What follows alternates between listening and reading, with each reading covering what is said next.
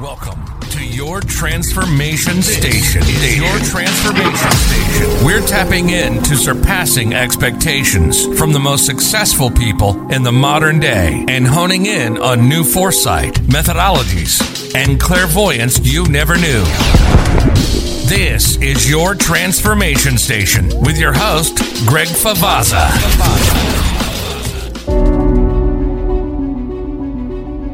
Now let's get into it.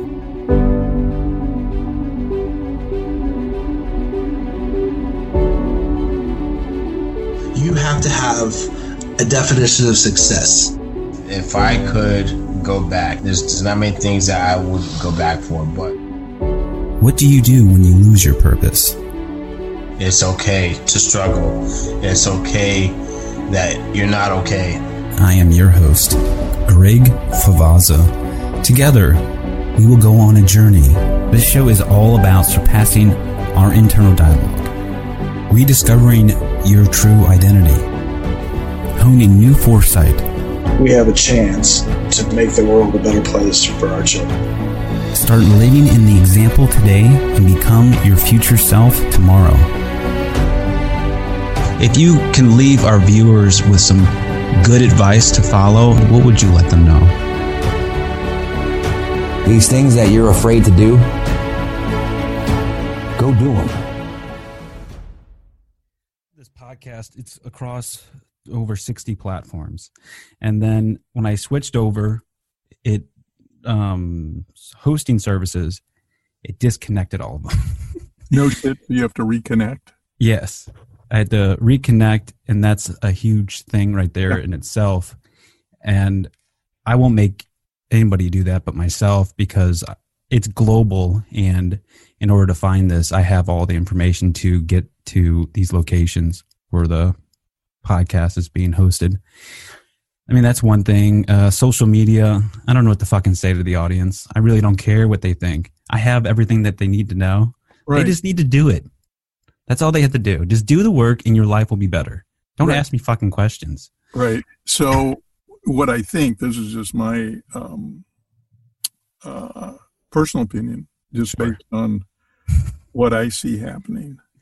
That that engagement when you do have somebody that makes a comment, yeah if you can engage with them, even if it's just, um, negative for lack of a better word, just a, a standardized reply like, you know, great, uh, or I understand, or, you know, thanks for the comment. You know, Mhm. I'll keep that in mind.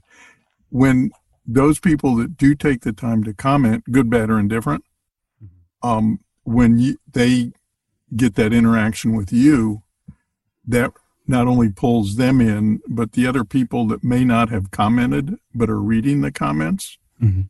then they go, "Oh wow, he's engaging with us," and I think that pulls them in tighter. I don't know, but it it's it's something that you can try.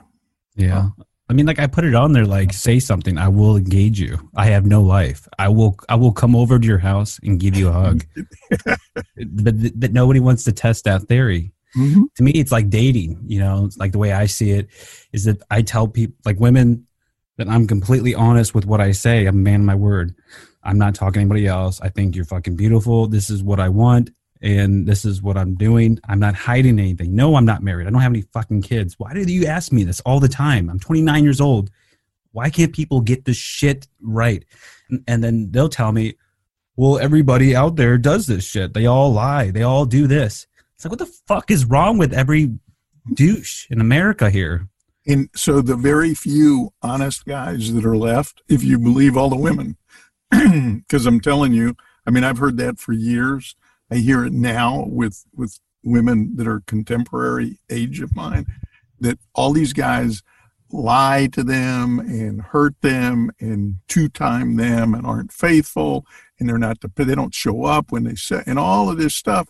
And so the few guys like you and me that are left, and I really believe we must be a minority, if in fact we believe what all these women say, we are left with having to deal with all of their baggage because of these asshole dudes that have mistreated them throughout the years. And Mm, they've yes. grown to expect it. Now, listeners to a podcast, I think, are different than those women, but I know exactly what you mean relative to, you know, it's like we have to be the sin eaters for those that came before us, Mm-hmm. if that makes sense. No, it makes perfect sense, and it's interesting because I don't. I can see like connections on things on how they can carry over to other things on a complex level, and with just with relationships and with podcasting, it, it just people before in relationships kind of ruin a like give a bad taste, and that's what I don't want to happen with this. And it just it's exhausting when i have to go above and beyond every time i encounter with somebody. It's just like like god why can't you just know that one you just don't work on yourself to know who's credible and who's not so Right. why do i have to go above and beyond to show you by that time if you don't want to listen to the podcast or you don't want to date me just go fuck yourself Yeah, don't. probably got other shit to go do nobody's forcing you to listen.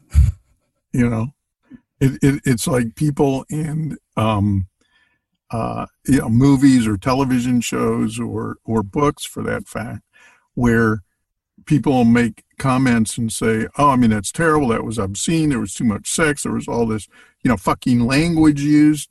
Uh, did you finish watching the entire movie? Yeah. Hey, well, you didn't have to. If you were at a theater, you can get up and walk out. If it's your home, you change the station.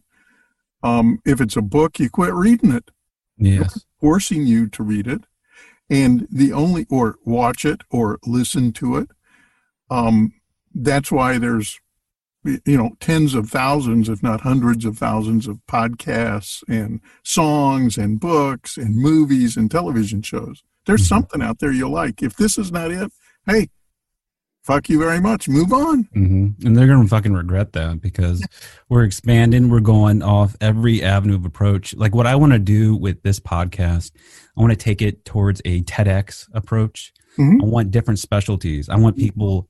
I don't even want to be the host at this point. I want to be able to delegate authority. Like, hey, I want Larry doing fucking politics, and I want him to be a straight cynical asshole and just bring that whole thing out. Then I want some other douchebag to do philosophy and then real estate, economics. I want all of that happening. Just information just being shoved out there with no time for people to respond.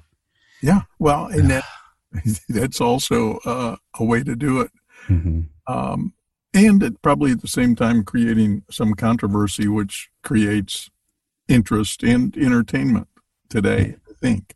Oh, I'm down with some controversy. I'll Yeah. go out there and I'll say whatever I got to say to get some controversy going. You got some seriously controversial topics uh, we had texted back back and forth on briefly earlier this week. Yes. Yes, I think that's fantastic. I actually did not get the study up on it because I've been so consumed in getting this shit up and running. Because apparently I went from like 100 downloads a day to zero. And I'm like, what the fuck? Something's. and that's obviously because um, when you switch hosts hosting companies, uh, Mhm. you lost all those connections with so many of the Mhm. uh, podcast players, if you will. Yes, and then I just been like a like a madman, just trying to get everything going. So I was looking at this. I don't know. There's a lot of great shit that I covered, and that's on my other fucking computer, which I know I can get that up right here. Oh.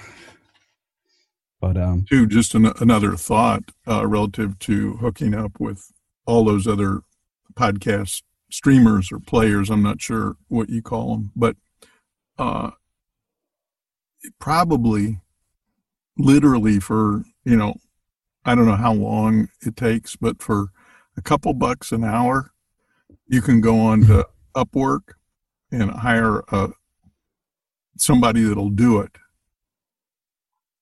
And, you know, like I said, if it takes five, six, seven hours, you know, and you pay them two fifty or five dollars an hour. I mean, these, you know, they'll speak English and understand how to do what you want done, mhm. but they're not necessarily from the United States that'll get it done. Um, a lot of Filipinos are tech tech savvy enough to do this yeah, and again, they, they you go to these freelance sites, and, and like I said, you put your project up, and I'll pay five dollars an hour, and you'll get 25 people that will want to do it for you. It's like pulling up to the curb down in uh, L.A. people Right. just roll up in a truck and people jump in the back. Exactly. You know, you got a couple cactus trees you need to move. Okay, cool. No, I, I looked into that as far as I know the our money it, if it gets converted over to the Philippines, it's worth more. Yeah. And I thought about doing that with my book that I'm writing. However, I can't do that. It just it just they can't relay the context that I'm I'm trying to go off of because I'm really weird and abnormal, and I wanted to just transition that, and I feel like they'll just make it basic, plain English, and just make me. Yeah, no, a book that that that takes your artistic uh, creativity, uh, those juices. Uh, Yeah. Nobody kind of juices. uh, creative. Okay, just making sure. Um, yeah, yeah, so uh, now, I mean, those people. When I say those people, freelancers that you can hire for What do you mean, those people, Larry? those people, freelancers, those freelancers, those. I was going to say when I said those people, I just, for example, took Filipinos. There's also United States citizens that, for side gigs, will you know work for not a lot of money to to do things that you know you say, okay, here's what you need to do. Dot every I, and they'll do it, and it Mhm. doesn't take any interpretation um, you know, I need to be signed up with these, you know, 342 podcast streamers or players, you know, Yes. to do it. Um, to to write a book, uh-uh. to edit a book, maybe. Um, but Mhm. the the writing is one of those things, as you well know, you can't really delegate that. That's you. Now you can obviously like 45 you can have ghostwriters do shit for you Yes. that's a whole different story Yeah. this is just um Vodka. yeah i do you know i like a glass or two of these in the morning try to do it have at least eight ten ounces of vodka in my body before noon Are you fucking with me, Larry? yeah of course i am it's usually 12 ounces no That's that's exactly what you. i would be off the, the, the on the floor of this studio if i Yeah. Yeah, even did that at 6 p.m. Uh, you know, with my martini, happy hour martini. I mean, if that's something you want to do, we can have a fucking uh, little martini night and just see what That would happens. be fun. That would Yeah. be fun. I'm just, I'm like a gremlin, you know. Like if once I start drinking, there's things I'm not allowed to do. Like if it's past nine o'clock, I'm not allowed to go outside. definitely. Well, at least drive. Yeah. oh no, I'll like I'll just it'll be bad for everybody, including myself. But Yeah. it'll be just it'll get weird. Yeah, no, that's uh, that's one of the things alcohol does to us all. And what is that? Makes us weird. I I have a friend that has a great saying about alcohol. Nothing ever good happens on alcohol. There's some truth to that. I worked for a, a CEO of a, one of the, a large publicly traded company, Mhm. that was at the time was a 28 year recovering alcoholic. Mhm. It- now, if he's still alive, I mean, it's obviously 40 some odd year recovering alcoholic, and he tells some incredible, incredibly funny stories when he was drunk. One of his favorite sayings of mine was he had never spent a sober night in jail. Interesting. Yeah. yeah. Uh, so anyway, It was a reality check. No, I definitely did. I did a drunk night in jail once, Mm. and uh, it was my too. olden days. Yeah. and I I learned from that real quick, and then oh a yeah, couple. it it just takes um, one of those nights in any jail to uh, let you know I don't want to be here ever again. It didn't slow me down though. I have a heavy foot. I mean, Mhm. Back in the day, yes, I used to I had like a souped up Mustang and I just thought I was just the coolest person ever. Like nobody can stop me. It's like one of those it's like you imagine yourself you're in you're at a parking lot and you just like see one of those little guardian bank trucks roll up. It's like, "Oh my god. I got this pimped out car. I know I can just whip it around there real quick, do my military flank, get in there, get the fuck out, move." In all reality, it's just a vision and it's like, "Yep, back to reality. I need to go It's a little movie that plays in your head. Yes. and, and you're the lead guy driving. What do you, what do you have? Like a 350 in that Mustang? Yes. Fucking uh what is it? Uh it was a it was actually a V6 stick shift. Okay, a big But- V6. yeah. You I dumped a shit ton of money into it. Like let's before we go in there because I I'm about to go off on myself like Greg, it's a V6. You have no room to talk.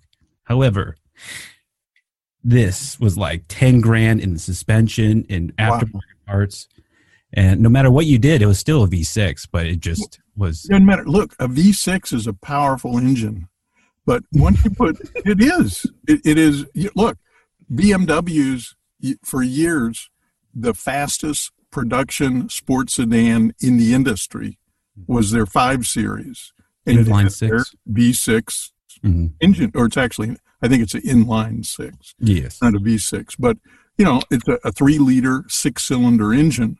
Mhm. It could outperform any hot must or not Mustang Camaro, like the Z Camaro, Z28, yeah, Yeah. those are nice. Z28, exactly. Mhm. Um, like their lights. and especially if it was uh, anything other than a straightaway, because what you did to your Mustang, putting in special suspension and probably souped it up so you could take corners at a million miles an hour. Hell yeah. I outran two cop cars in that thing a while back. And those cop cars have special, specially fast engines and, and special performance in them. They're not just a, what is it, Mm-hmm. a Mercury Marquis or a Ford LTD, whatever the fuck they Yeah, used yeah. to drive. You know, even their, their SUVs you see them in today. I mean, that's a special cop car edition with Mm-hmm. engine and suspension so that they can try chasing you and especially the highway patrol dudes, maybe not the local guys. If I'm familiar with it, I believe they up they upgrade the cams. They do something with the pulleys. They refine their uh, we call it their serpentine belt to a Yeah. gator belt. Makes it tighter. Won't ever snap. Really good for torque. Yeah. and uh, something with uh, spark plugs and a couple other things. Yeah, they, uh, you know, they try to give them the equipment to catch the bad guys. Yes, You know, uh, not that you're a bad guy, but the, you know. No, I most was. of their trouble comes when they pull somebody over for what seems to be a just a routine traffic stop, Mm-hmm. and all of a sudden that person, you know, that person knows that there's outstanding warrants for me, and the cop at that moment may or may not know that he could still be, you know, the computer's still running the Mhm. scan they automatically did on his plate, and uh, it may not be his car, so the cop doesn't know what's waiting him, what's Yes. waiting for him when he approaches that window, and you know, it's it's a, it's a cops don't have it easy. No. Um, every day of their life, they they put literally put their life on risk hmm because they have no idea what they're going to deal with, and especially today, there's so much crazy violence going on and and uproar against. In the uproar, I think, is against the bad cops, not against the good cops. I mean, there's bad. They're getting classified with the good with the bad cops just because they wear a uniform. I mean, aren't we trying to avoid that shit in general? I'm not sure what what what's going on out there. It's it's it's a bunch of nonsense. I mean, the reason why we have so much drama going on is because we don't even understand ourselves as an individual. If we were to focus on ourselves rather than other people, then we would literally be 20 years advanced in society because we would have we would have moved past this childish bullshit that was learned in elementary school. Exactly, and you hit it. If we would think about ourselves and help ourselves grow and be comfortable within our own skin, then we don't have to worry about anybody else, assuming everybody else is doing the same Mm-hmm. uh, for the same positive esoteric reasons. Yes. Isn't always true or easy. then with cops, I mean, they deal with just the worst of society. So they have a cynical attitude. I mean, if we have to look at it on their perspective, because nobody calls them to say, "Hey, you're doing a great job today." Yeah. No, it's like, why the fuck are you pulling me over, dude? Yeah, exactly. Hey, I don't want to get a pull over. Yeah, Yeah. yeah. I, I didn't know I was going 60 in a 25. It just got away from me. Oh, did I run over two people? I, I wondered what those bumps were. that that is a game where you say five to ten points. You know, right now you are stopping me from making this game happen. Exactly, and and uh, it's like I said, it, it it's just gotten worse. I think. Um, you, you know, there's just like I said, so much out there, and we, it, especially here in the Midwest and and in different parts of the country where we're dependent upon our own vehicle. Mm-hmm. I mean, there there are cities where there's great mass transit and you can walk or Uber slash cab ride, but many people don't have cars. They don't need them. Here in the Midwest, you've got to have a car. Mm-hmm. Uh, you know, it doesn't matter where you live. You you need some sort of personal transportation. So we have this world, our car, which is special. And even though we know the speed limit on any given street is 35 or 45 or 25, in all honesty, I don't know about you, I, I consider myself a, a, a, very safe defensive driver. Because you're old, right? Well, yeah, I, one reason because I'm old and I've seen a lot and I know a lot. But the other thing I was going to say is, but I, you know, I'm always driving above the speed limit. Mhm. I, seldom when I look down at my speedometer or when I know I'm in fourth gear in the city, I got to be going 50 some odd miles an hour. Otherwise the car would be lugging, Mm. you know, and, and I look down and go, oh man, you know, this is a, a 30 mile an hour speed zone. You're going 50. Well, I got to get to where I'm going. And I continue I don't think you're really speeding though. I think if we look at it, it's like, what if you're moving with the flow of traffic? Exactly. But that's that's not what the law says. The law says if you exceed the maximum speed limit that's posted. Yeah. Um, But so then if you, but then uh, that that's that's just a bunch of nonsense because if you can be out in the middle of nowhere, Mhm. say that oh you're going over the posted speed limit, but I'm moving with the flow of traffic because Right. then I would be an obstruction to traffic if I was doing the speed limit. So exactly, it's actually just as unsafe to be going slower than the flow of traffic. In fact, on interstates and highways, generally you'll see that that sign posted minimum speed 45 miles an hour. yes, because if you're driving slow down a, a 65 or 70 mile an hour interstate or highway if you're going slow what happens is people that are speeding you know going 70 80 miles an hour come right up on your ass fuck yeah. and then they expect you to fucking move over get or the fuck up. out of the way, Wary. Just get out of there. Right. And so that's really dangerous to go too slow because it causes accidents. Is like me, I'm wanting to get to where I want to get to in a hurry. Mhm. So I may not look in my rearview mirror. I may not signal. I do a quick downshift and move over without knowing a car's coming right behind me and boom. Hell yeah. And that guy not bit that slow dude. I call them speed monitors, drivers that drive purposefully slow because they want you to observe the speed limit. They're speed monitors. No, they're fucking. In Larry's world, they're gonna call not be a the cops on you. It's like, hey, there's people speeding here. Yeah, and and they just slow down. They're like a, a speed monitor. You know, uh, slow down, slow down. I don't want to slow down. Well, I'm slowing you down because I'm going my 10 miles an hour in two lanes. Oh fuck that! See, if it was at nighttime over here, I'll just light them the fuck up. I got three light bars on my truck, so it's There like cruising. It's like, oh, oh, you don't want to move out of the way. Yeah. Okay, okay. I'll, I'll turn all the fucking high beams on. Yeah. it, it turns from nighttime into fucking daytime. Like Yeah. you can see. It, that's that's actually that's very cool. I uh, I that, that would be good. And now during the day, what do you do? I got fucking nothing. I'm u- completely useless. I can't run them over. I mean, because that just would be Yeah, no. Right, and it, it ruins your tires over time. Yes, it does. It's just like driving on fucking gravel. That just a little bit of rock just eats it right up. Sure. Long periods of wear and tear. No, I I, I actually do the speed limit. That's just it's just better because if I try to be like everybody else to stay ahead of traffic, it, it is a it is a lot of just wear and tear off of a big ass vehicle because you gotta you, you never make the re- the the lights in time. You always Right, fucking right. red lights. True. You gotta pump the brakes.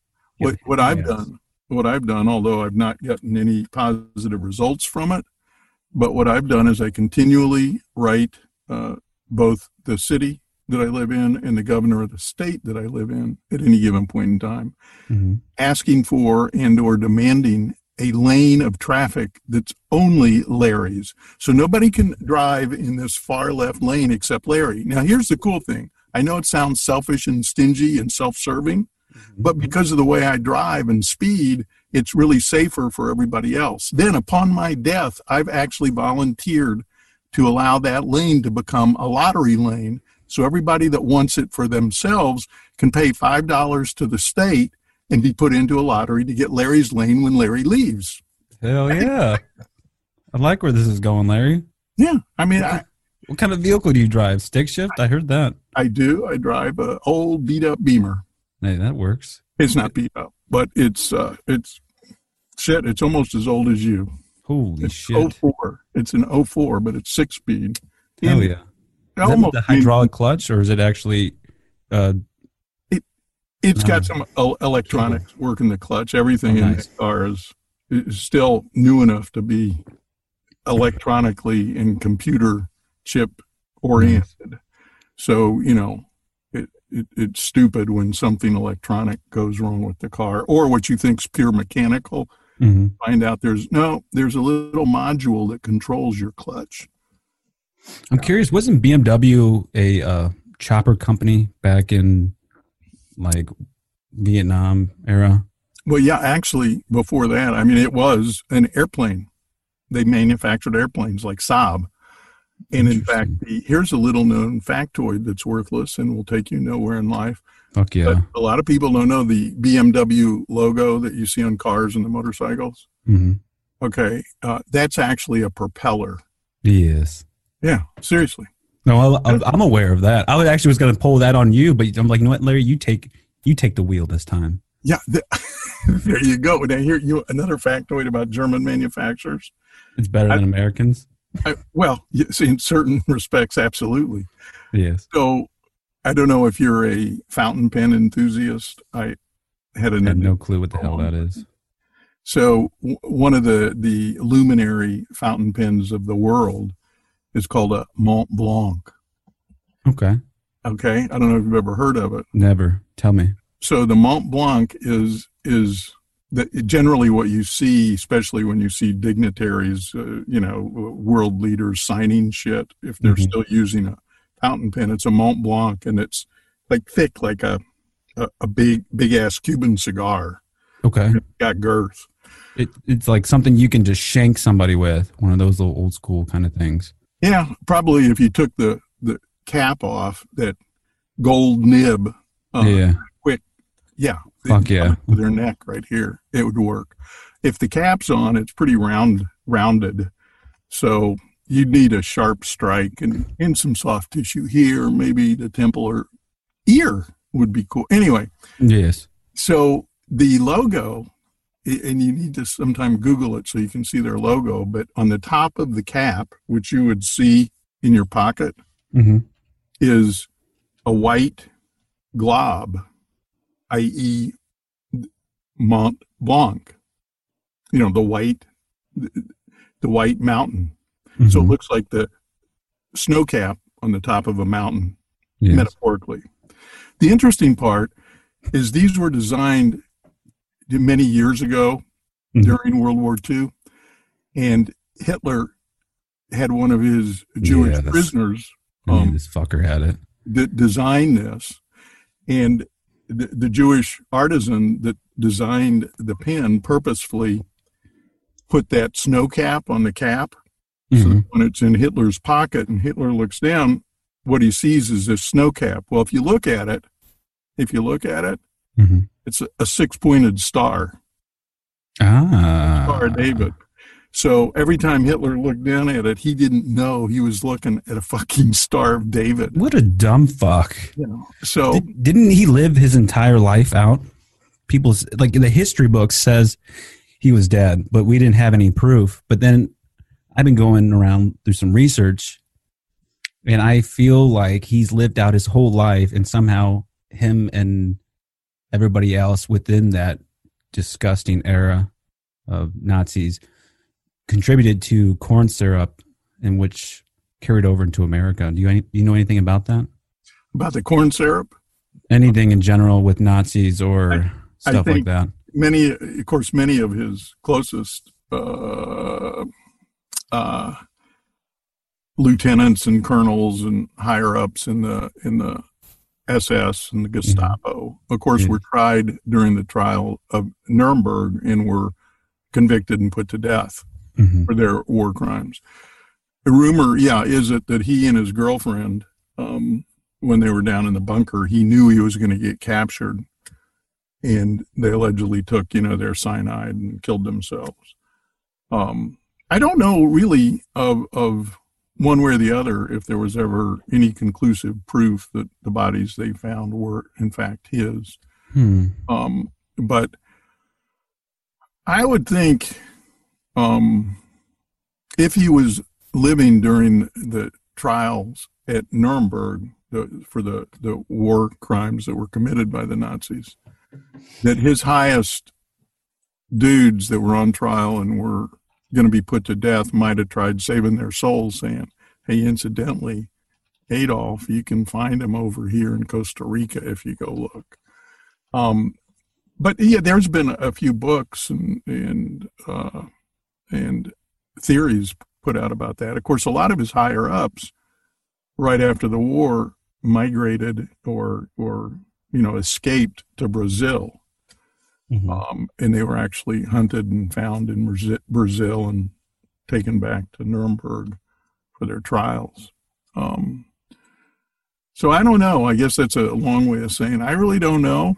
Um, I would hope that he didn't live out his life, or if he did, that it was quite torturous and terrible.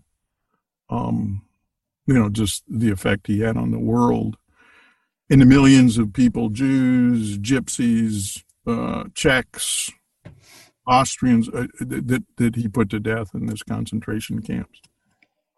So I'm noticing shit that's actually happening today with just information about our government. It's like information that comes off as a conspiracy.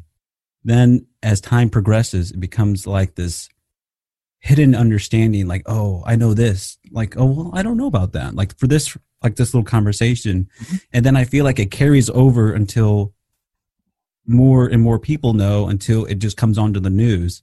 It's like why does it happen like that? Like why is is it it's it's really weird. It's just like with information like this shit that's been going on for decades is now becoming new information. Like when the fuck does this happen?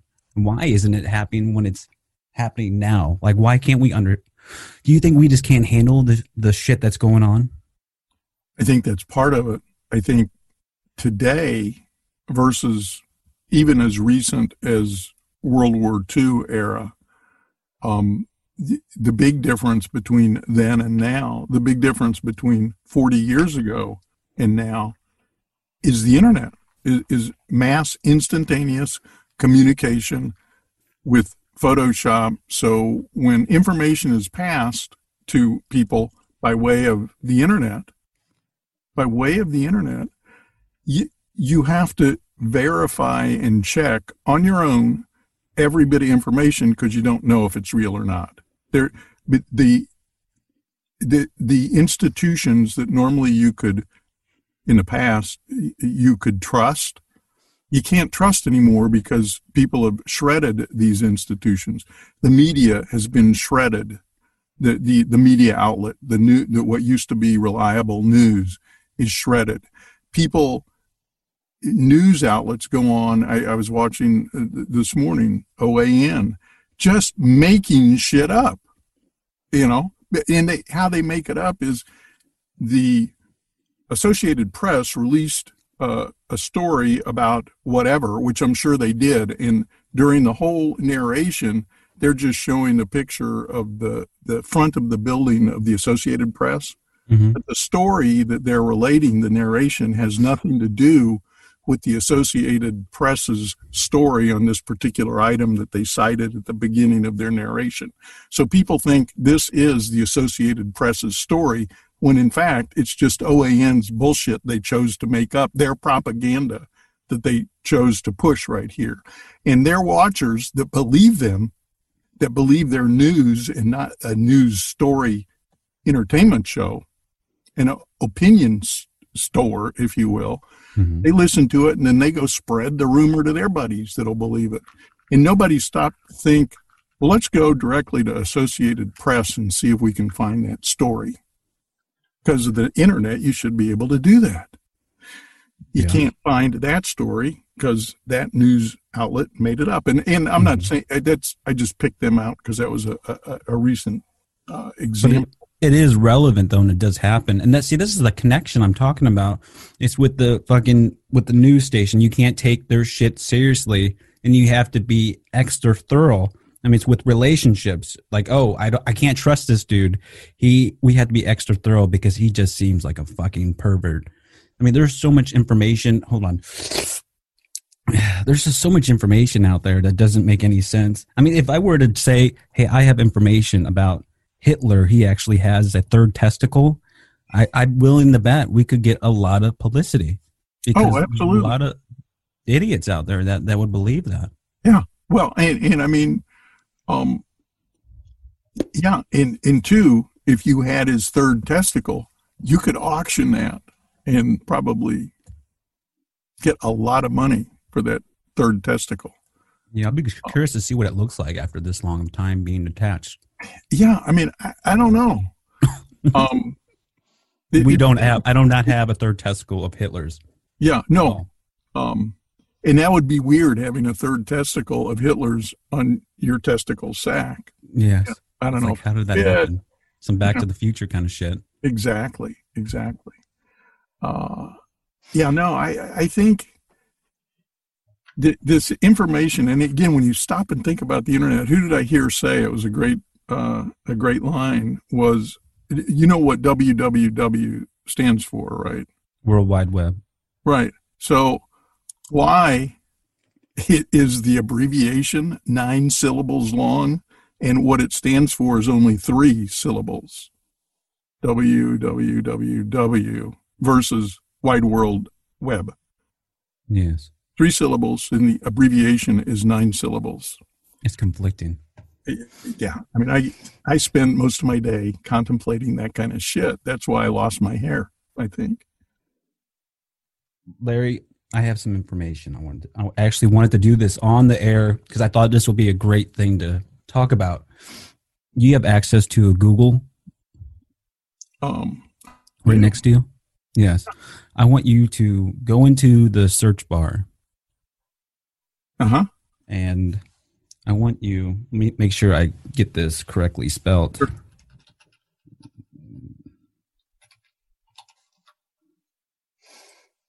I want you to spell this. Hold on one second. Let me just get to an address bar so I don't lose this one tab. Okay, I'm ready. Are You're going to do I L L correction. I literally just said I wouldn't do it this way. I have to do it the other way. It'll be I T I'm going to start over now. IT. mm-hmm, Okay. A Yeah. N Uh huh. I Uh huh. M M is in mother. correct. U Yeah. L L. L L. I. L LL. I dot Oh. com. Dot com. Correct. Now show me what happens, or tell me what happens after you click submit. I get this incredibly beautiful naked woman. Really? No, I haven't clicked it yet. No. it's not supposed to happen like that. Okay, let's see. NSA it goes to it's redirected to NSA government. So NSA.gov. interesting. You know what I just I just spelled to you? I you know I was looking at that before I hit uh, enter, and that's why that's why I was pausing, and and I just decided let me just hit it. You know, Mm-hmm. no. It, so and I guess here let me back up, and then I should be able to see it in the.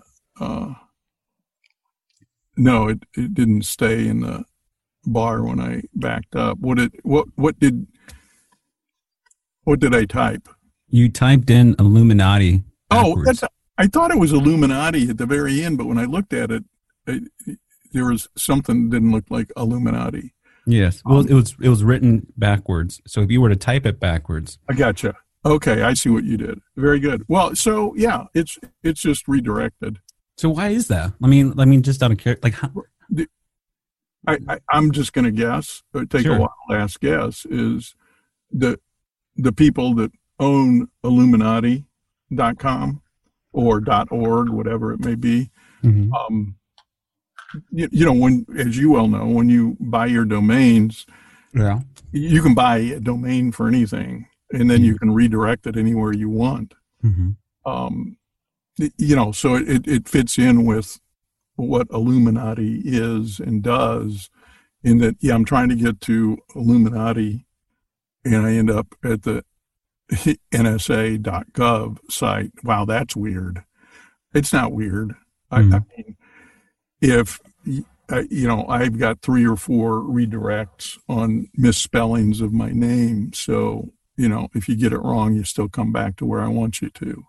yes, Um, so yeah, I mean, it's um, like I said, it, you, know, in the hot and heavy day, if you're trying to get onto Illuminati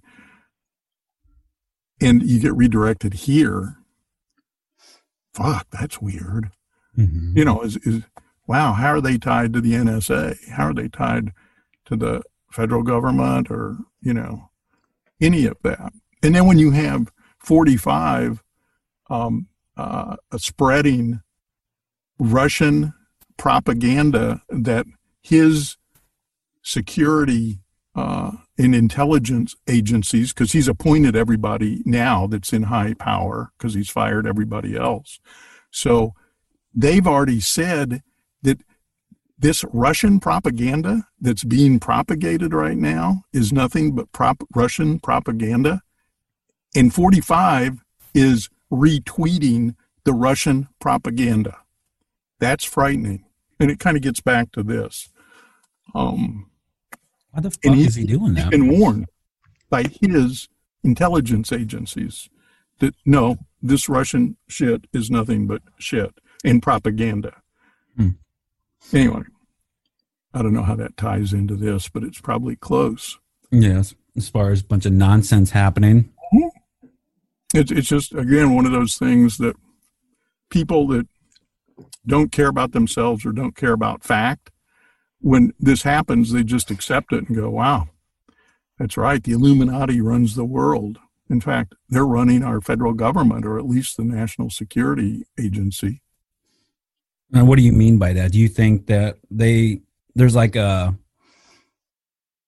a higher power that is control of everything?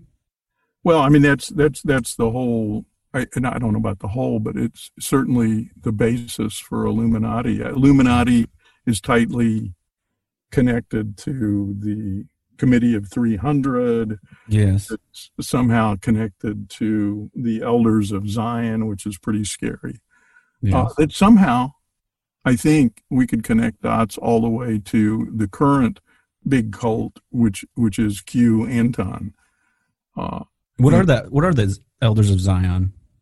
Elders of Zion is it, it's actually based on a a document, a group or book, uh, which was written originally in the Russian language many years ago, talking about how evil the Jews are, and you know the the fact that the Jews are conspiring to control the world and the finances of the world and the communications of the world Mm-hmm. you know, uh, again, the Jews have constantly been um, kind of a scapegoat for a lot of shit. Mm-hmm. Uh, you know, and again, tied to, you know, we talked about in that text Rothschild and the Rothschild family. I mean, they're Jews, uh, financiers, as well as the diamond market is controlled uh, by one Jewish family. Mm-hmm. Uh, and, and diamonds are very finite, uh, perhaps more finite, finite than, than fossil fuel. Um, and uh, the De Beers, uh, you know, it's a Jewish family that if you buy a diamond, a real genuine diamond, uh, De Beers had their hands, De Beers had their hands in it at some stage, Interesting. uh, no matter where you buy that diamond, if it's a real diamond. Um, so, you know, you got there, you know, when shit doesn't go one's way, then you look for reasons why the shit went bad. You look to someone or something to blame it on when many times it's just us. You know, we fucked up somehow, big, bad, or indifferent. Mm-hmm. Um, so scapegoats are always fun. You Yes. know, Mr. Orrick, Mr. Orrick, my seventh grade woodshop teacher at George Caleb Bingham Junior High School in Kansas City, Missouri, one of his great sarcastic comments was, Don't ever blame yourself if you have somebody else to blame it on. you know, and, and he was it was sarcastic, but you know, when he'd say, Who just made that noise? And he'd raise your hand and he'd shake his head. He, Don't ever admit to that shit if there's somebody else you can blame it on. Now go to the office. You know. So Mr. Orrick's, words of wisdom. Yeah, he sounds like a straight champion right there. We definitely have to have him on the show. Yeah, well, definitely. He's dead now, I'm sure. I mean, Yeah. Now, he we- was 13 or 12. Um, sort of somebody that'll bring dead people to life. I don't know. that would be cool. Like Frankenstein, Dr. Frankenstein could do that. Yeah, he might have some issues though. I don't think we can get a good conversation. He might be like straightforward to angry, back to straightforward. Yeah, and but I'll tell you one thing. Uh, when he brought these beans back, he made them bigger and stronger. Fuck Yeah. yeah. They'd be good to have on a football team. This is true. Put them in the army. We could Yeah, definitely use the them. Army, absolutely. hmm I wouldn't Uh, mind signing up for that program too. yeah.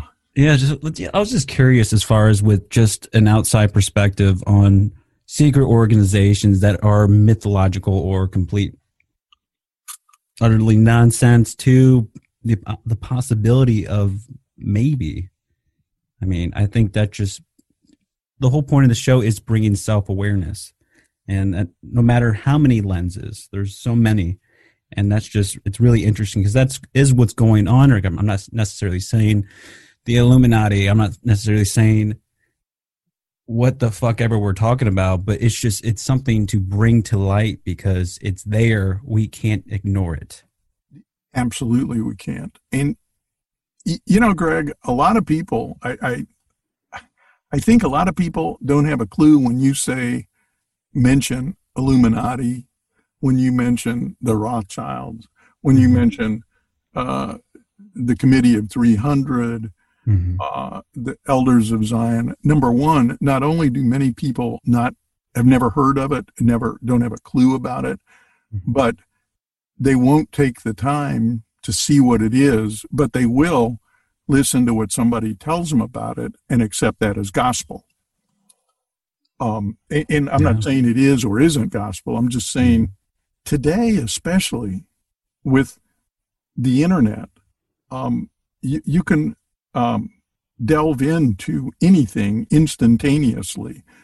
And excuse me, I was No, you're not excused. okay. All right, I'll leave then. But I get it though with the gospel as far as it's we like if we were to tell them about this information, which we are, so Right. we are telling them. I can see them accepting it because we have established some credibility by one, we are on the air. We are technically like a radio station. I mean, if we have made it through the hoops of doing this, somehow we have some factual information that we are presenting. It's like when you go to the doctor's office, he tells you you have cancer. You don't just say, No, I don't fucking have cancer. I don't believe you. Yeah, that's right. Literally will accept it and start crying your ass off. Right, right. So Uh, I, I get that. Or at the very least, you say, "Oh, that's not good. I, I need to get a second opinion." Yes. Um, you know, and and two, for me, and, and fortunately, I've been healthy my whole life, at least relatively healthy Yes. compared to a lot of people I know. So when I have stuff going on with my body, As you choke to death right here. yeah, Trying to explain well, this. I need water and I'm Yeah. out. But Oh no. so what happens is before I go to the doctor,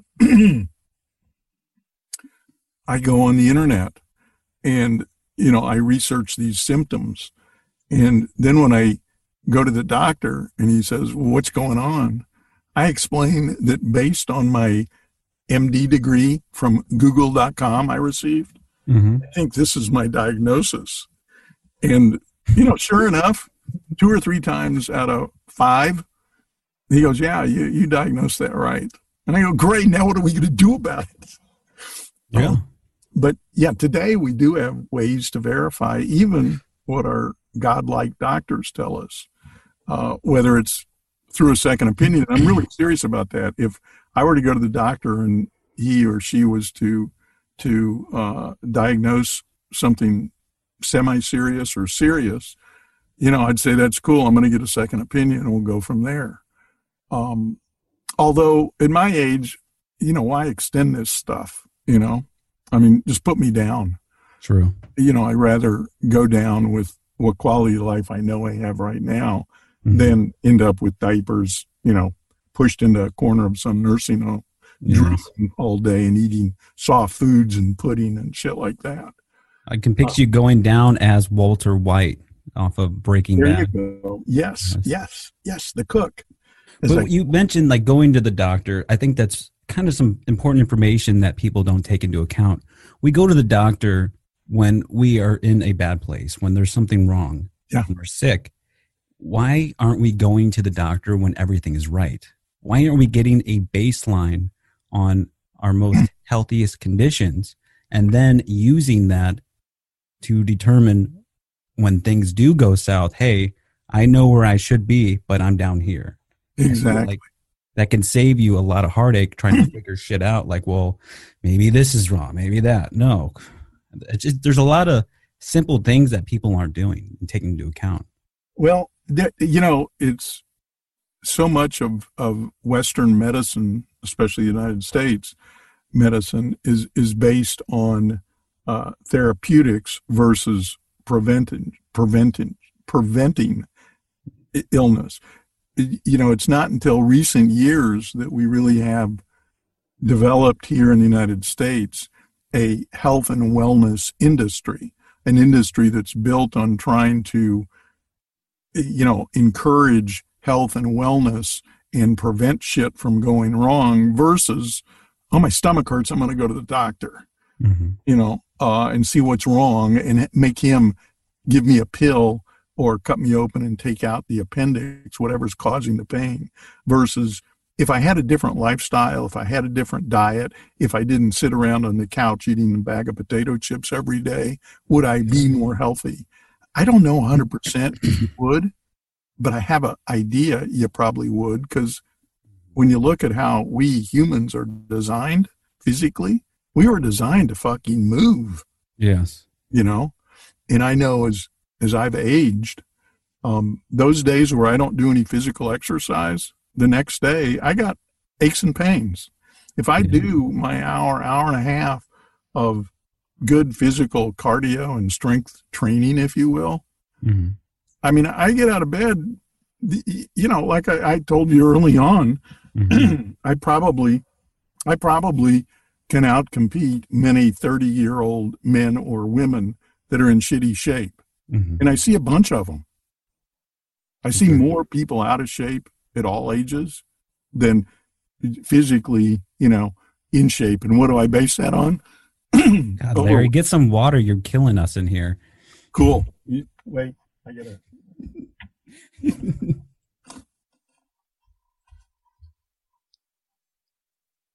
Ladies and gentlemen, Larry has just left the building. He's getting some self some water as I get myself water, and we will be back with you momentarily. momentarily. Hey, I had them move the river closer to my house.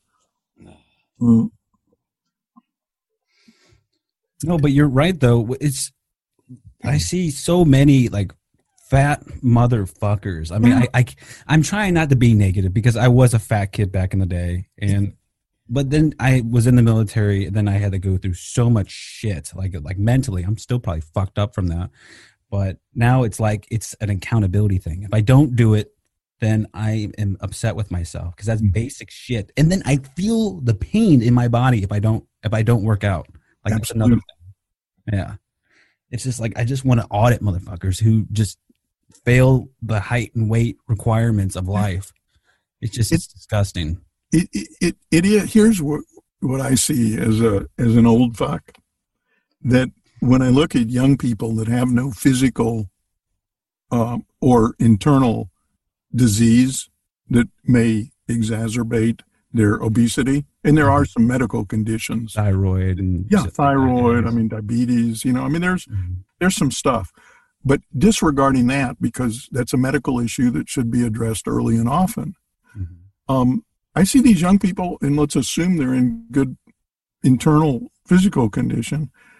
How do they allow themselves to get so out of shape so quick in in certain respects in what's the prime of their life where they can enjoy dating and, and the physical aspects of dating Mhm. and take advantage of of the, the muscle mass they have and being trim and slender Mhm. in shape um they're they're miss you know and all of that's go, going to affect their the quality of their life as they age until they decide i'm going to do something. I'm going to i'm going to get some exercise. Yes. even if they i've got a couple of friends that say just fucking go walk for 30 40 minutes a day briskly Yeah. you don't have to go to the gym. You don't have to go to the treadmill. You don't have to do a marathon. You don't have to lift weights. Just start moving, and the more you move, the more you move. Mm-hmm. I'm sure And you then all of a to sudden- American Heart Association. You need what, ten thousand steps, about Yeah, five something miles a day. And and ten thousand steps happens like in your sleep almost. Yeah. I wake up and on. It's funny. It's scary, but I'll look at my uh, my watch, and during my sleep, I did like 132 steps, which was really scary. I wonder how many times I walked into the kitchen to get something to eat while I was sleepwalking, and did I ever drive while I was sleeping? Ooh, scary. That would, that would scare me, Larry. I'm not gonna lie. Usually, I Mhm. keep a couple guns around the house. It's like if I see somebody sleepwalking, I don't know what the fuck. I'm shoot first, ask questions later.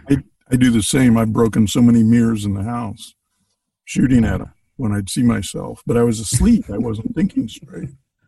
Um, and then you end up with a shard of mirror in your neck, and you have to call the fire department, and they come over. Well, how'd this happen? Well, I saw this guy. I shot him. It turned out to be the mirror because I was sleeping. Mm. Now they won't come to my house anymore. it's terrible. Oh fuck, Larry! I don't know what it is about today. I just feel completely like a lazy piece of shit. Like I'm not getting anything done. Well, and every now and then you got to have those days. Yes. You know, I mean, it's just like the commercial says. You deserve a break today. Sometimes when when I have days like that where I just can't get my shit together, Yeah. I don't fight it. I just say, "Fuck it. I'm just going to fuck off today." You know, it's a mental health day. Taking a day off. Get my shit together, come back stronger tomorrow. Uh, and sometimes it works. Now, if you string them together day after day for a period of two and a half years, then you start questioning and you need then to go to a doctor and get, you know, Yeah. a pill or some shock treatment or, you know, a frontal lobotomy. Just a I've done little. the I've done the shock treatment. I, I have a couple tasers. I definitely tasered myself to see if that would get me moving. How's it do? No, it just knocks me on my ass, and I gotta just collect my thoughts for about thirty minutes. I think I'm not sure, but I think you need higher voltage and amperage. Um, you know, Hell yeah! No, Yeah. I got one of those little police uh, projectile tasers. Pretty fucking cool. Like I used it during my undercover like security when I was right when I transitioned out of the army, and that was just the one thing I wanted to do was shoot somebody with this thing.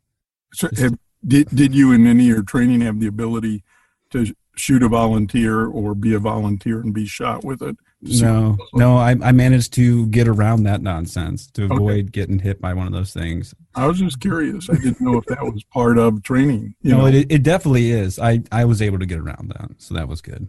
before I ever used a, a training collar on one of my large dogs, uh, Oh I, shit! I wrapped it around my arm, Oh my god! and you know I wanted to feel what he felt. And then the trainer that was introducing it to me said, "But yeah, our pain levels are different than that of a hundred and ten pound dog."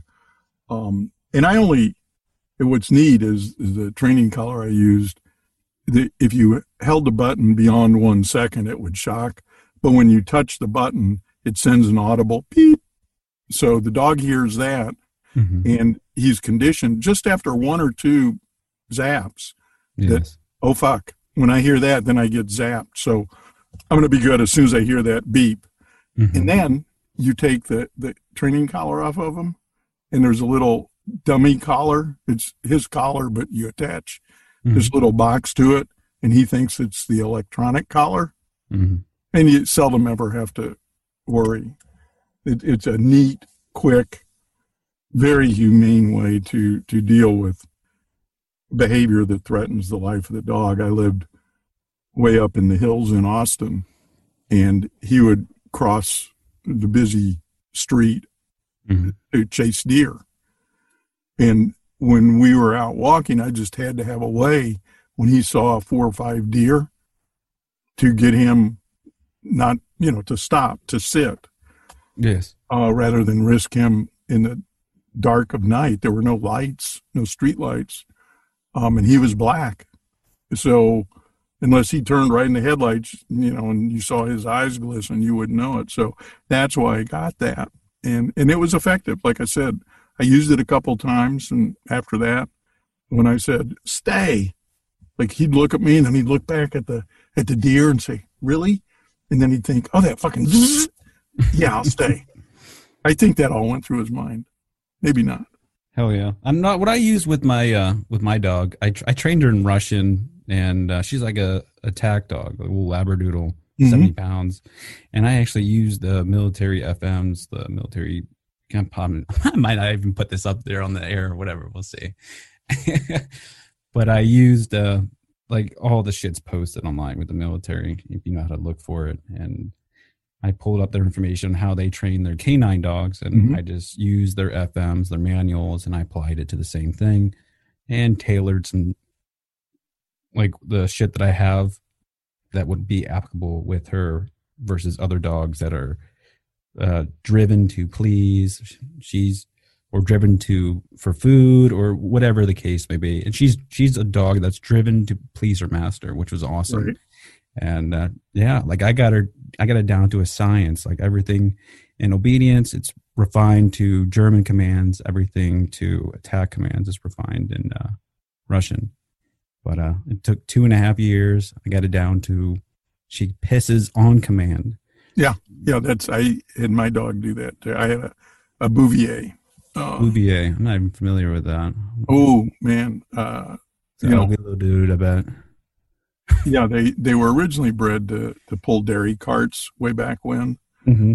and then during World War II, the Germans used them for attack dogs. They're one of the few dogs that can uh, jump without planting their rear feet, so they can be in a full sprint nice and on command just jump up and knock a, a full person down, a full sized person.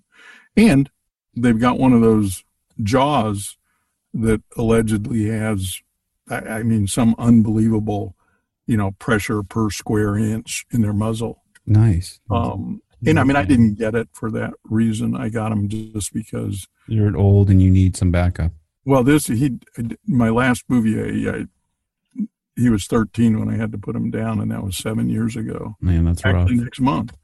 Um, sorry They're just really loyal dogs. Um, their personality, they're real loving kind of dogs, but they're not doggy dogs. They don't come up and you know wag your tail, their tail, and want you to pet them. You know, Mhm. yeah that's a fucking annoying Yeah, well, they'll they'll lay on the floor and they'll lift their head up and and come over Here, how's that go again? You know, I, I don't feel like coming over there, but could you come over here and rub my belly, please? Hell no. I Train you to do that. You know, they train you to do that. It's amazing. Are they for uh, people who have allergies? Pardon me? Are they are they for people who have allergies? Are they hyperallergenic dogs? Yeah, pretty much. They have they don't shed. Um, they're they have a coarse curly coat. Other than their beard, they have a beard, which you know you have to clean daily because it'll absorb all the food from their food bowl. Um, but from that standpoint, yeah, they're they're because they don't shed. They certainly have dander. um, but they're not as hypoallergenic as a labradoodle or a poodle Mhm. uh, would be. But that was one of the things I liked about the fact they don't shed, but they have a double coat, so you've got to rake it out. Yeah, they. I'm looking at them right now. They they look like very fuzzy creatures. They're pretty fuzzy. They're you know like he weighed 105.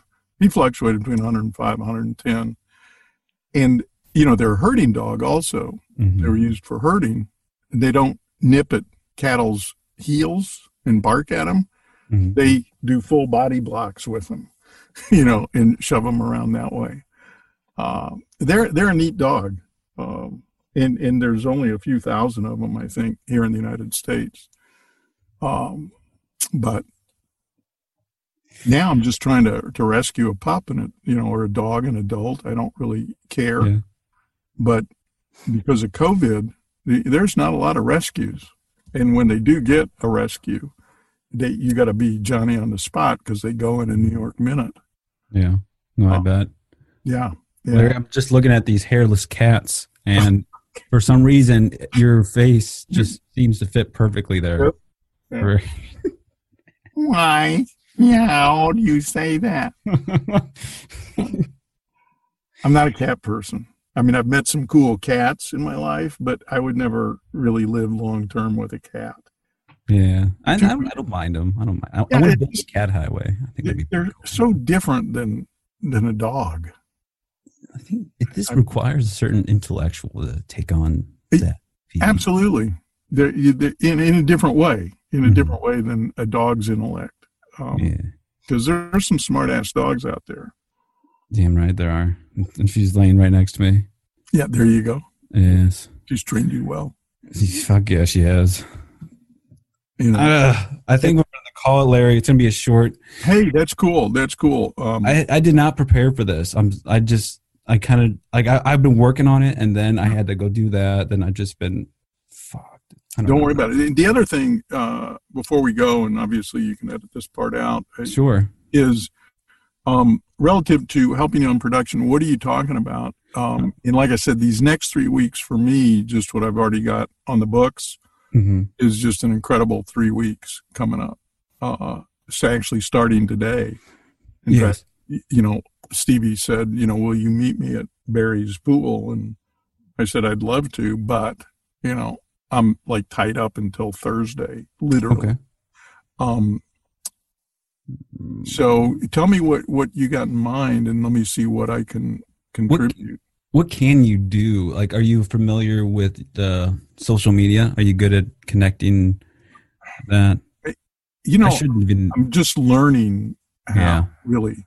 Um, I, you know, I mean, I've got some followers and stuff, but I Mhm. don't use social media to the extent I should. I know some of the the tricks. Yes. Oh, Um, it gets very deep. I can teach yeah, you so I just don't. Um, you know, one of my coaches, uh, my nonfiction coach, you know, says what you need to do is you sign up for Hootsuite or something, and then when you you you can schedule like a month's worth of postings, yes. and it just you push a button and then it goes to all your social media platforms so you're not having to spend a bunch of time posting to facebook and posting to instagram and posting here and put Yeah.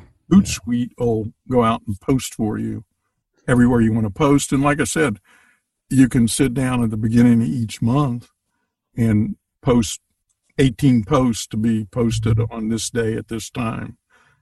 And you push boom or I don't know the button. I don't know what the button says. It's send link. Push it, the radio button, and click it. Yeah. Boom. That's that's the like I have uh I have this online I I just got it set up to release uh weekly email letters Mhm. and I just finally finished that and I had a what do you call it a social media guy and he was just he just fucked it all up. Well, yeah, and no, y- you know, I'm not saying they're not worth it because the the good guys are worth whatever their fees are. Um, Mhm.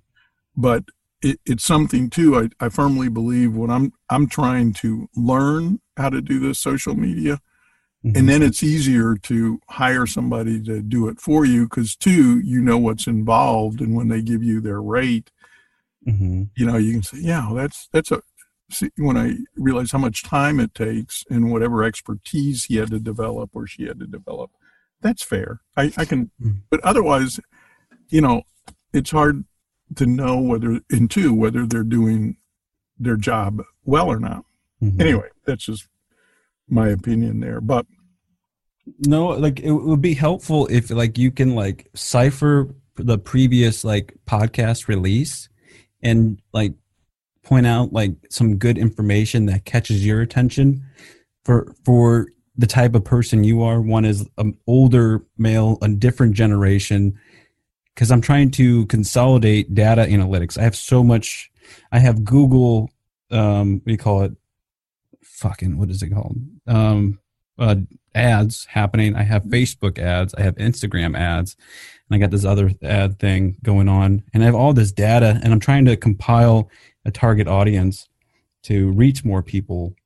And I think it'll be really interesting as far as to get somebody at your age or somebody below that, if I can understand what you find that's interesting, what you find, because that, that's an our audience that I'm having trouble connecting with. yeah, and that's, I probably, here, here's one thing I will tell you about me and, and I'm an anomaly, I think, for a lot of Yeah. people in my era. Mhm. Um, not, and I, I don't say that in, in any judgmental way, good, bad, or indifferent for me or anybody else. It's just, I'm a weird motherfucker, Yeah, you are. you know? Um, 69, ripped, fucking yeah, hilarious. exactly. I don't know uh, anybody like that. Well, you know, and just the way I've, I've lived my life and, you know, uh, but so, but I can relate with a lot of baby boomers, the people basically my generation. hmm um, and I know what a lot of them, uh, what they're into, what interests them, what doesn't.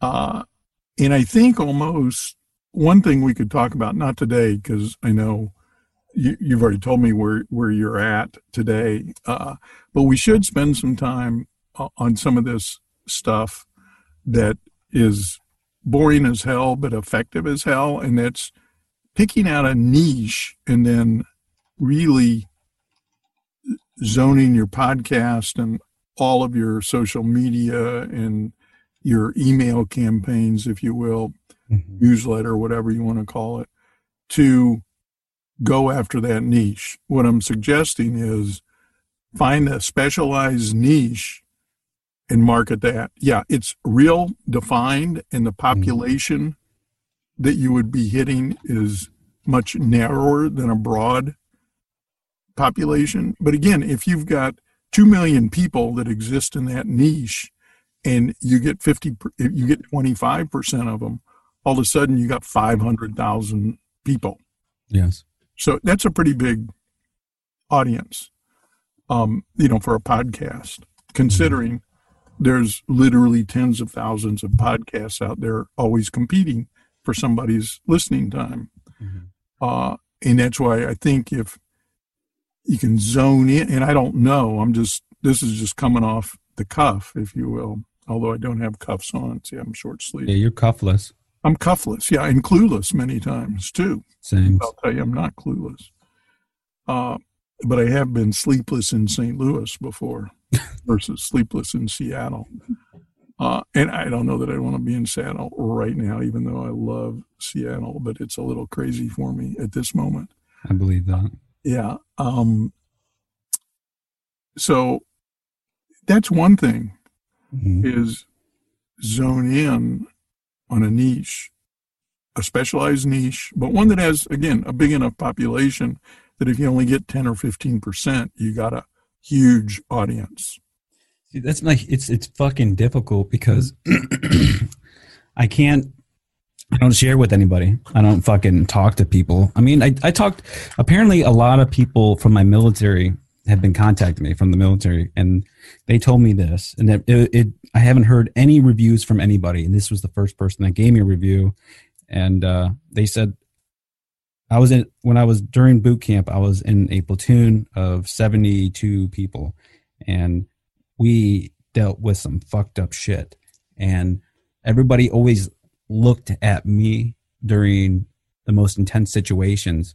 And I didn't understand that at the time, but then they were bringing it to perspective by saying, like, during these times of stress and just uncertainty, we always looked to Favazza because I would laugh at the most weirdest shit because I didn't know how to handle fucking like some dude screaming at me. I'm like, I never went through this in my entire life. Like some dude going psychotic, about ready to beat the shit out of me. I'm just, I would just laugh.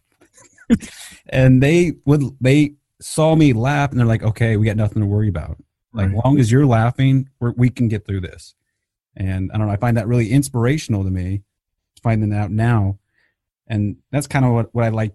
I wanted to put in there as far as humor, as far as information, as far as something that's completely out there because I think we need that, especially more than anything right now. Absolutely. Um, it, it to a certain degree, you know, can give people an opportunity to stop and laugh at themselves. Yes. How, how they view some of that information, or if they thought that was gospel and maybe you put a, a, doubt in their mind and then they did take the time to go google it and said oh fuck i can't believe i believe that shit you know? Exactly. i got to be more attentive. Uh, but in the same breath they get to laugh at themselves for being a doofus. Exactly. And that's what we need. Yeah. We, have got to um, be able to laugh at ourselves laugh at the stupid stuff we do mm. because if we can't, then everything becomes too serious. And and humor, mm-hmm. uh, it lightens everything. And, and I mean, there's times when when you have to be serious, but most of the time, uh, we can make everybody's life easier by laughing, and especially laughing at ourselves, uh, or laughing at others, as long as it's not harmful. Like I, when you were talking about having some dude, you know, screaming in your, I, I, I picture, you know, the drill sergeant like right up in your face, screaming and spit oh, yeah. coming out of his mouth. That's definitely happening. Yeah, and all there was saliva, saliva exchange going on. Exactly, and you know, and his neck's all fucking, you know, his veins are popping out. He's like, "You motherfucker!" And you're just sitting. Literally, that's it's like shut the fuck up, private. I'm like, I can't. Yeah, you're making me laugh, dude. This is uncomfortability laugh. Yeah, it's uh, wow. You know, uh, and again, that, that's.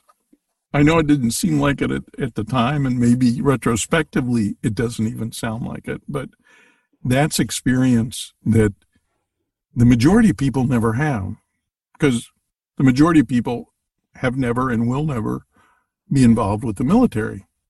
I mean, there's, I don't know, hundreds of thousands or a few million. I don't know what the military population is at any given point in time, but compared to 330 million, it's it's really small. So, just a small population of people go through that, and, and like I say, having never gone through it, but being on the outside looking in, that experience has got to be invaluable later in life, even momentarily. It, you know, mm-hmm. um, you're trained, I think, to, to deal with every situation, worst case situation. You're trained to be aware of what's happening around you at all the time. I yes. mean, in the discipline, good, bad, or indifferent, that discipline you can carry with you forever.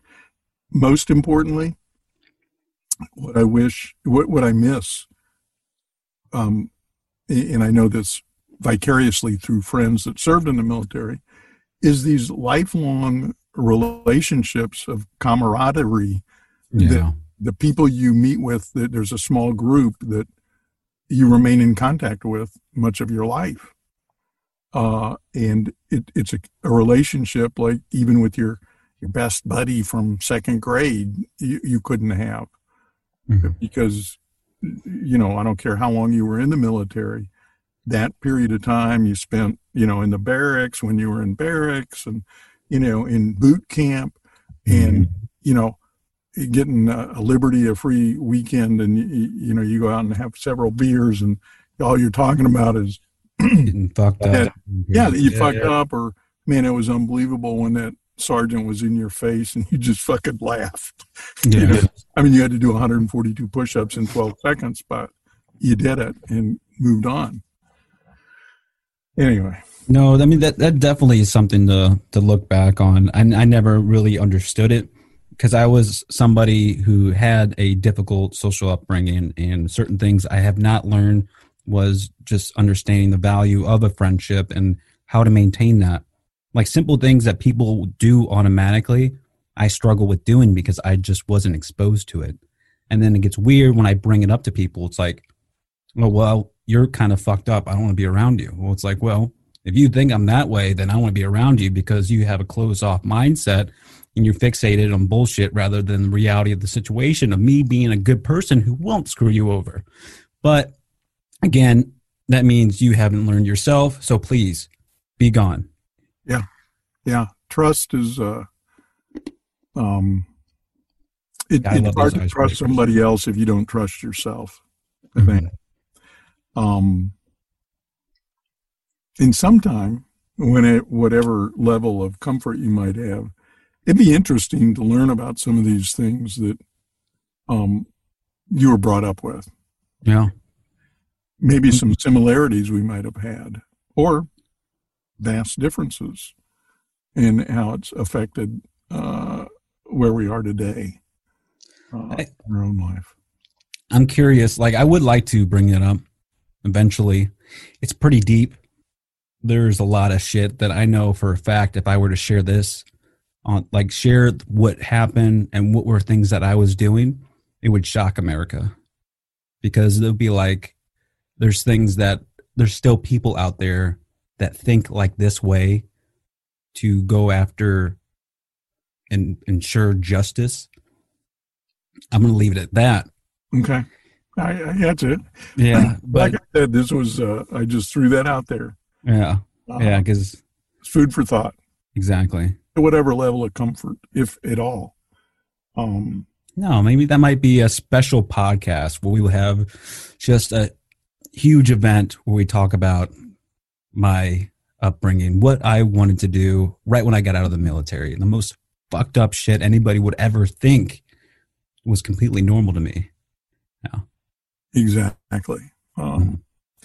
and, uh, you know, too, you might learn that in, in different ways, um, many people have gone through, and I know this sounds weird, but have gone through similar stuff, but just in different ways, but affect them uh, in the same dramatic, large scale, having lasting effects for you know good, bad, or indifferent effects. I'm not making judgment on how any of us are the way we are based on how we were brought up, Mhm. but I think we're all, to one degree or the other, a product of the way we were brought up and the environment we were brought up in. Yes. Well, now that I like I hit that closing part of where the podcast will end, I can definitely tell you that I was at a point when I did get out of the military where I started to utilize my skill sets in managing a military like a brigade of 4500 elements and planning out missions for the next 2 weeks. So I knew how to plan out uh, an event that I wanted to take place on the finest details. And I would, and uh, I planned out, uh, what do you call it?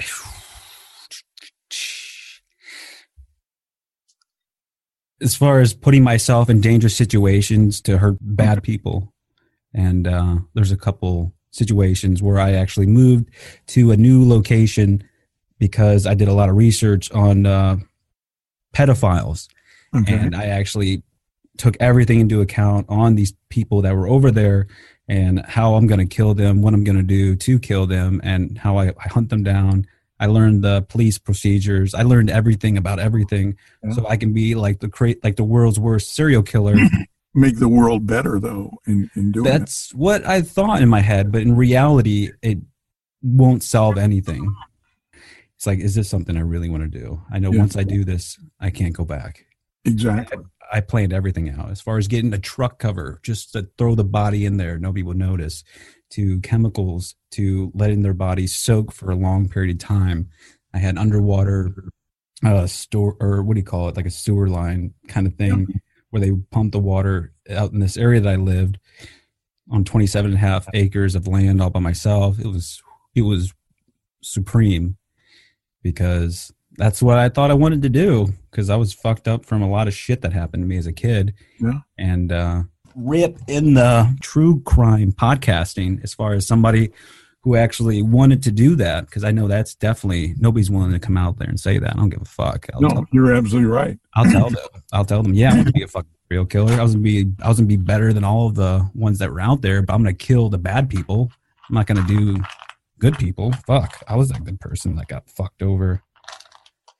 Yeah, almost vigilante, like Yeah. know, taking care of justice because nobody seems to take care of it. Yeah, yeah. I because like when I lived in Colorado Springs, I used to fucking hunt homeless people because I would li- literally wait for them. Because I this sounds bad when I say that out loud. So it's like they would. There, I lived over in Colorado Springs where there was uh, think it's what is it? CS not CSU. It's C. there- There's a huge uh, university, and there's this creepy ass like walk path that goes for miles through downtown Springs and these fucking homeless people would creep up on uh, college students at night. So I would just be on the prowl looking for these motherfuckers, and I would just find them, beat the shit out of them. Hence is why my dog's trained so well is backup. That's what I used her for, is to have my back. I would carry guns, a couple guns on me, projectile taser. No, I lost you, Larry. Larry, you're not talking. There's no. There you go. Yes. I'd put mute on so I could cough and clear my throat. No, you're good. Uh, You're probably like, dude, this guy's fucking crazy. Like I'm talking away, and you're like, holy shit, holy shit. I do that a lot. Anyway. It's like I got this on recording, Greg. You're fucked. Uh, okay, Larry, I didn't kill anybody. I sure as hell beat the fuck out of some people, but I didn't kill them. no, and and it's good because otherwise we do we'd be doing this, Mm-hmm. except you would be somewhere in a penitentiary. You know, we'd be zooming. Yeah, I'll Um, be down with that. You know, and you'd have like an orange jumpsuit on. You want me to? I can. I can get the background set up that way. We can do. We could do like a prison deal. Yes, I, I would be down with it and just share it and see who believes it. that's right. Because we could get people to believe it. You know, it's all entertainment, right? Yeah, and it's not a lie. No, no, because we're all in prison. Uh, know, in in a way, different. in ourselves. yeah, in ourselves, Mhm. and in our mind. Question is, do, do I want to let that guy out? I don't know. Yeah, yeah. Let him out. I understand. Mhm. I have to deal with mine all the time. My little demons try to get out. I feel like you're a psychopath, Larry. I well, you know, you're not the first person that thought that. You know, Mhm. I five can see it. therapists quit because they said I can't help you. You know, you need that frontal lobotomy, uh, a big one. Mhm. And so when I go through the metal detector at the airports, I always cause a problem because this plate goes from like you know here to here. Interesting. Um, yeah, and a lot of times if I want some extra stimulation late at night, I'll take a lamp cord and strip two ends of it and plug the other end into the outlet. Then take those two stripped areas and just hold them right above my steel Mm. plate. Fuck yeah. Uh, That sounds nice. Yeah. Well, it's sometimes when you're bored. Yeah. I think you're trying to be funny though. to me, Yeah. it sounds like it would be a good idea though. No, it's, it's no, and and and yeah. Don't try this at home. Mhm. don't try this at home. I've probably never done that.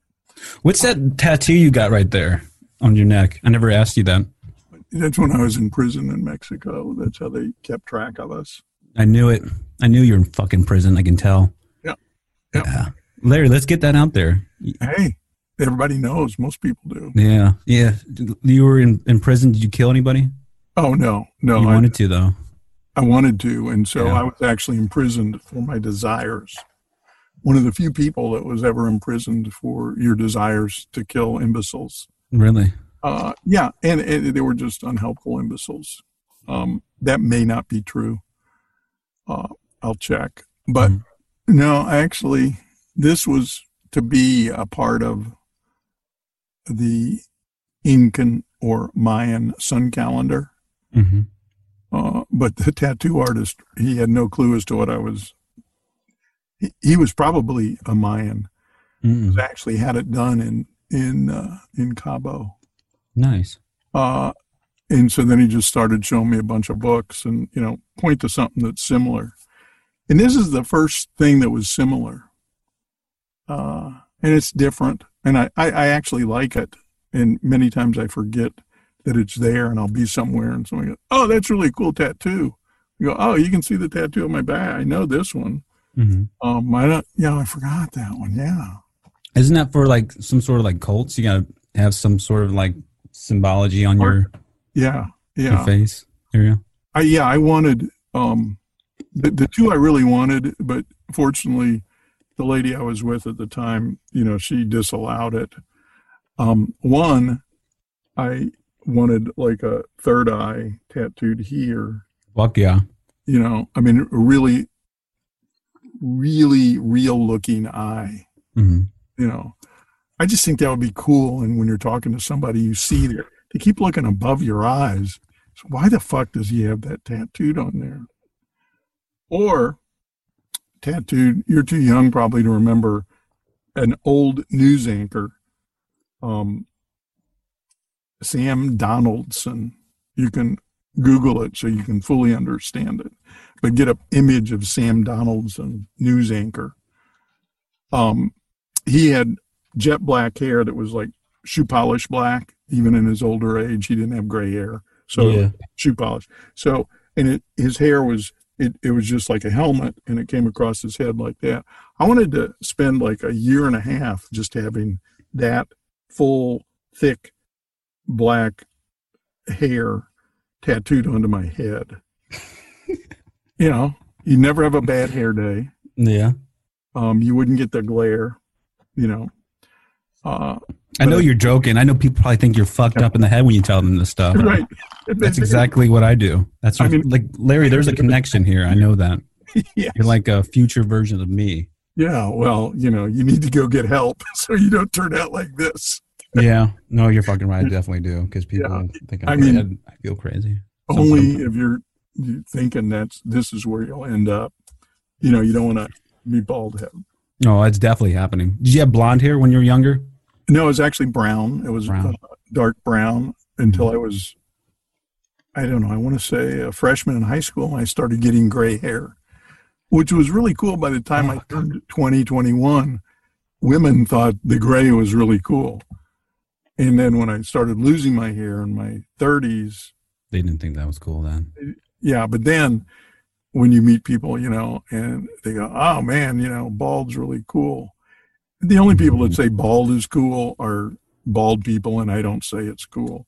Or the women you're with, because if they're with you, what are they supposed to say? I'd rather have a guy with hair. Well, then go get him, dude. You know, um, so I have several wigs when I go out at night and do weird stuff. I'll put on my disguise, and I've got these wigs and different mustaches and stilts to make me tall. And Yeah, I believe that. yeah, most of it's pretty unbelievable, hmm literally. Uh, You, you, you hunt people, don't you? You want to go kill them too? well, I don't so much want to kill them. It's it's um, Beat the shit out of them. I, sometimes, yeah, some of them, but I do like the hunt. I do like the hunt aspect, Yeah, and you know, to terrorize them and then let them go without hurting them. That's a good idea. uh, yeah, you know, it's a, it, it's good for you know a boring night.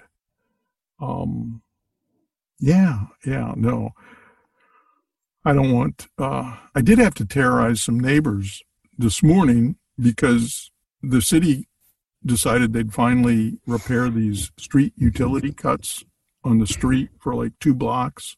hmm Um, and so they posted these signs yesterday morning that Wednesday, this is no parking Wednesday from 8 a.m. till 4 p.m. so they could get the street repaired. Right. And it's weird how many people either don't see these signs, and I mean, there was a plethora of them, because there was three cars parked there this morning, which I didn't think much about because the street wasn't the, the, the street crews weren't out. Mhm. Then all of a sudden they come with three trucks and you know their diesel engines are running and I look out the window and one car is still parked there. So I kind of know where the guy lives generally, but you know it took me four tries and a lot of banging on the windows and doors to finally get somebody to open. I go, "Is that yours?"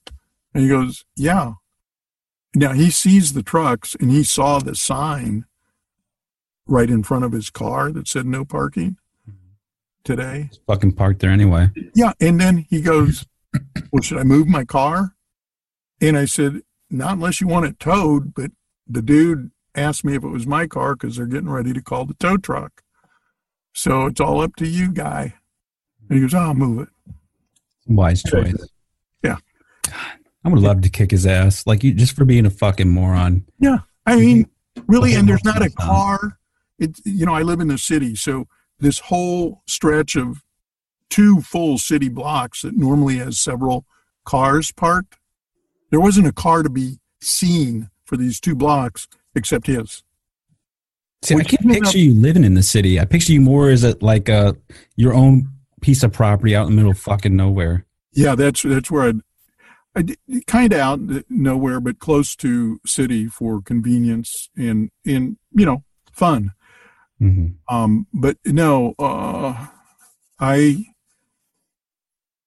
no, I'm a city. I'm a city dweller. You know, Fuck that. I hate small apartment. Uh, you know, I like it. It's just me. Mhm. Um, in the the apartment, obviously, I live in the city, so it's not just me. But This is true. it's you know, it's kind of exciting being urban, like especially in St. Louis. Uh, We're a very Oh, diverse city. St. Louis is disgusting.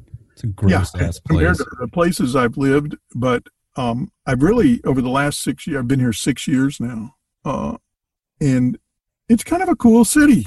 And the best part about it is one of my children and two of my grandchildren live here, so it's Uh, the first time in, I mean, many years that we've lived in the same city. So you know, it's uh, family's pretty cool, like like kids and grandkids mhm. uh, and you know, so I've I've got a chance to spend time with them, and that makes it pretty nice. But I love the desert. You know, I moved here after living in Arizona for 15 years. Uh, yeah. yeah, that that seems like it's more your style. Yeah, I'm gonna I'm gonna probably if if I make it long enough, I, I I wouldn't mind, you know, dying in the desert. Although the thing that scares me is with how my kids close at hand. You know, Mhm. who's going to make sure I don't end up, you know, in a nursing home and just give me the pill and put me down. Larry, you you put me in charge of that. I'll make sure I fucking kill you. I'll put you Well, down. All right. But without pain. I mean, just one Yeah. bullet. No, no, no. We won't do the bullet. I'm gonna drive you to Oregon so you can get that pill. Mhm. oh, to get the pill. Exactly. Well, I'm hoping Mhm. here soon, maybe Missouri will, you know, I think there's like 10 or 13 states that have that. And I, yeah, I talked to my daughter about that, that even if I had to go to Oregon to get the pill, Mhm. even though you're supposed to do it, I think within 12 months, the pill's probably still going to work in 18 months. Mm, yes. Or if not, just get an extra one. Uh, Yeah, so you Wait, it doesn't work instantly. You can't die within a 24 hour period. No, you know, I have no idea. I mean, I think you can take it anytime once it's prescribed and you pick it up, but Mhm. I think it's the way I understand the law. I mean, it's so restrictive as to who can get it. Yeah, hell no. We'll get that. Um, yeah, no, that that needs to, that that really does need to be liberalized because, um, we we each should have control over our body to the degree that if it's time for us to go, let us go. Um, you, you know, it, it it's it's a hassle for everybody. Now Mhm. again, that's what I say right now when I'm in good health and I can walk and I don't slobber all the time and I can control my bowels and urine. I will not wipe your ass, Larry. Yeah, no, I would not, ask, ask, and I would not want anybody to. But that's what I'm saying. When you get there, I wonder if you get there and are aware, do you change your mind? You know, like Christopher Reeves, the day before he had that accident and fall off his horse and became paralyzed from his neck down. Mhm. He'd tell like his close friends and family, man, if I'm ever paralyzed, put me down. And then it happened to him. And he used, of course, he had vast resources financially and everything else. And he used all those to have a quality of life that very few paralyzed people ever get to have in the finest medical care and medical research. But so at that instant, I wonder if he changed and said, Oh no, I'm going to fight to walk again.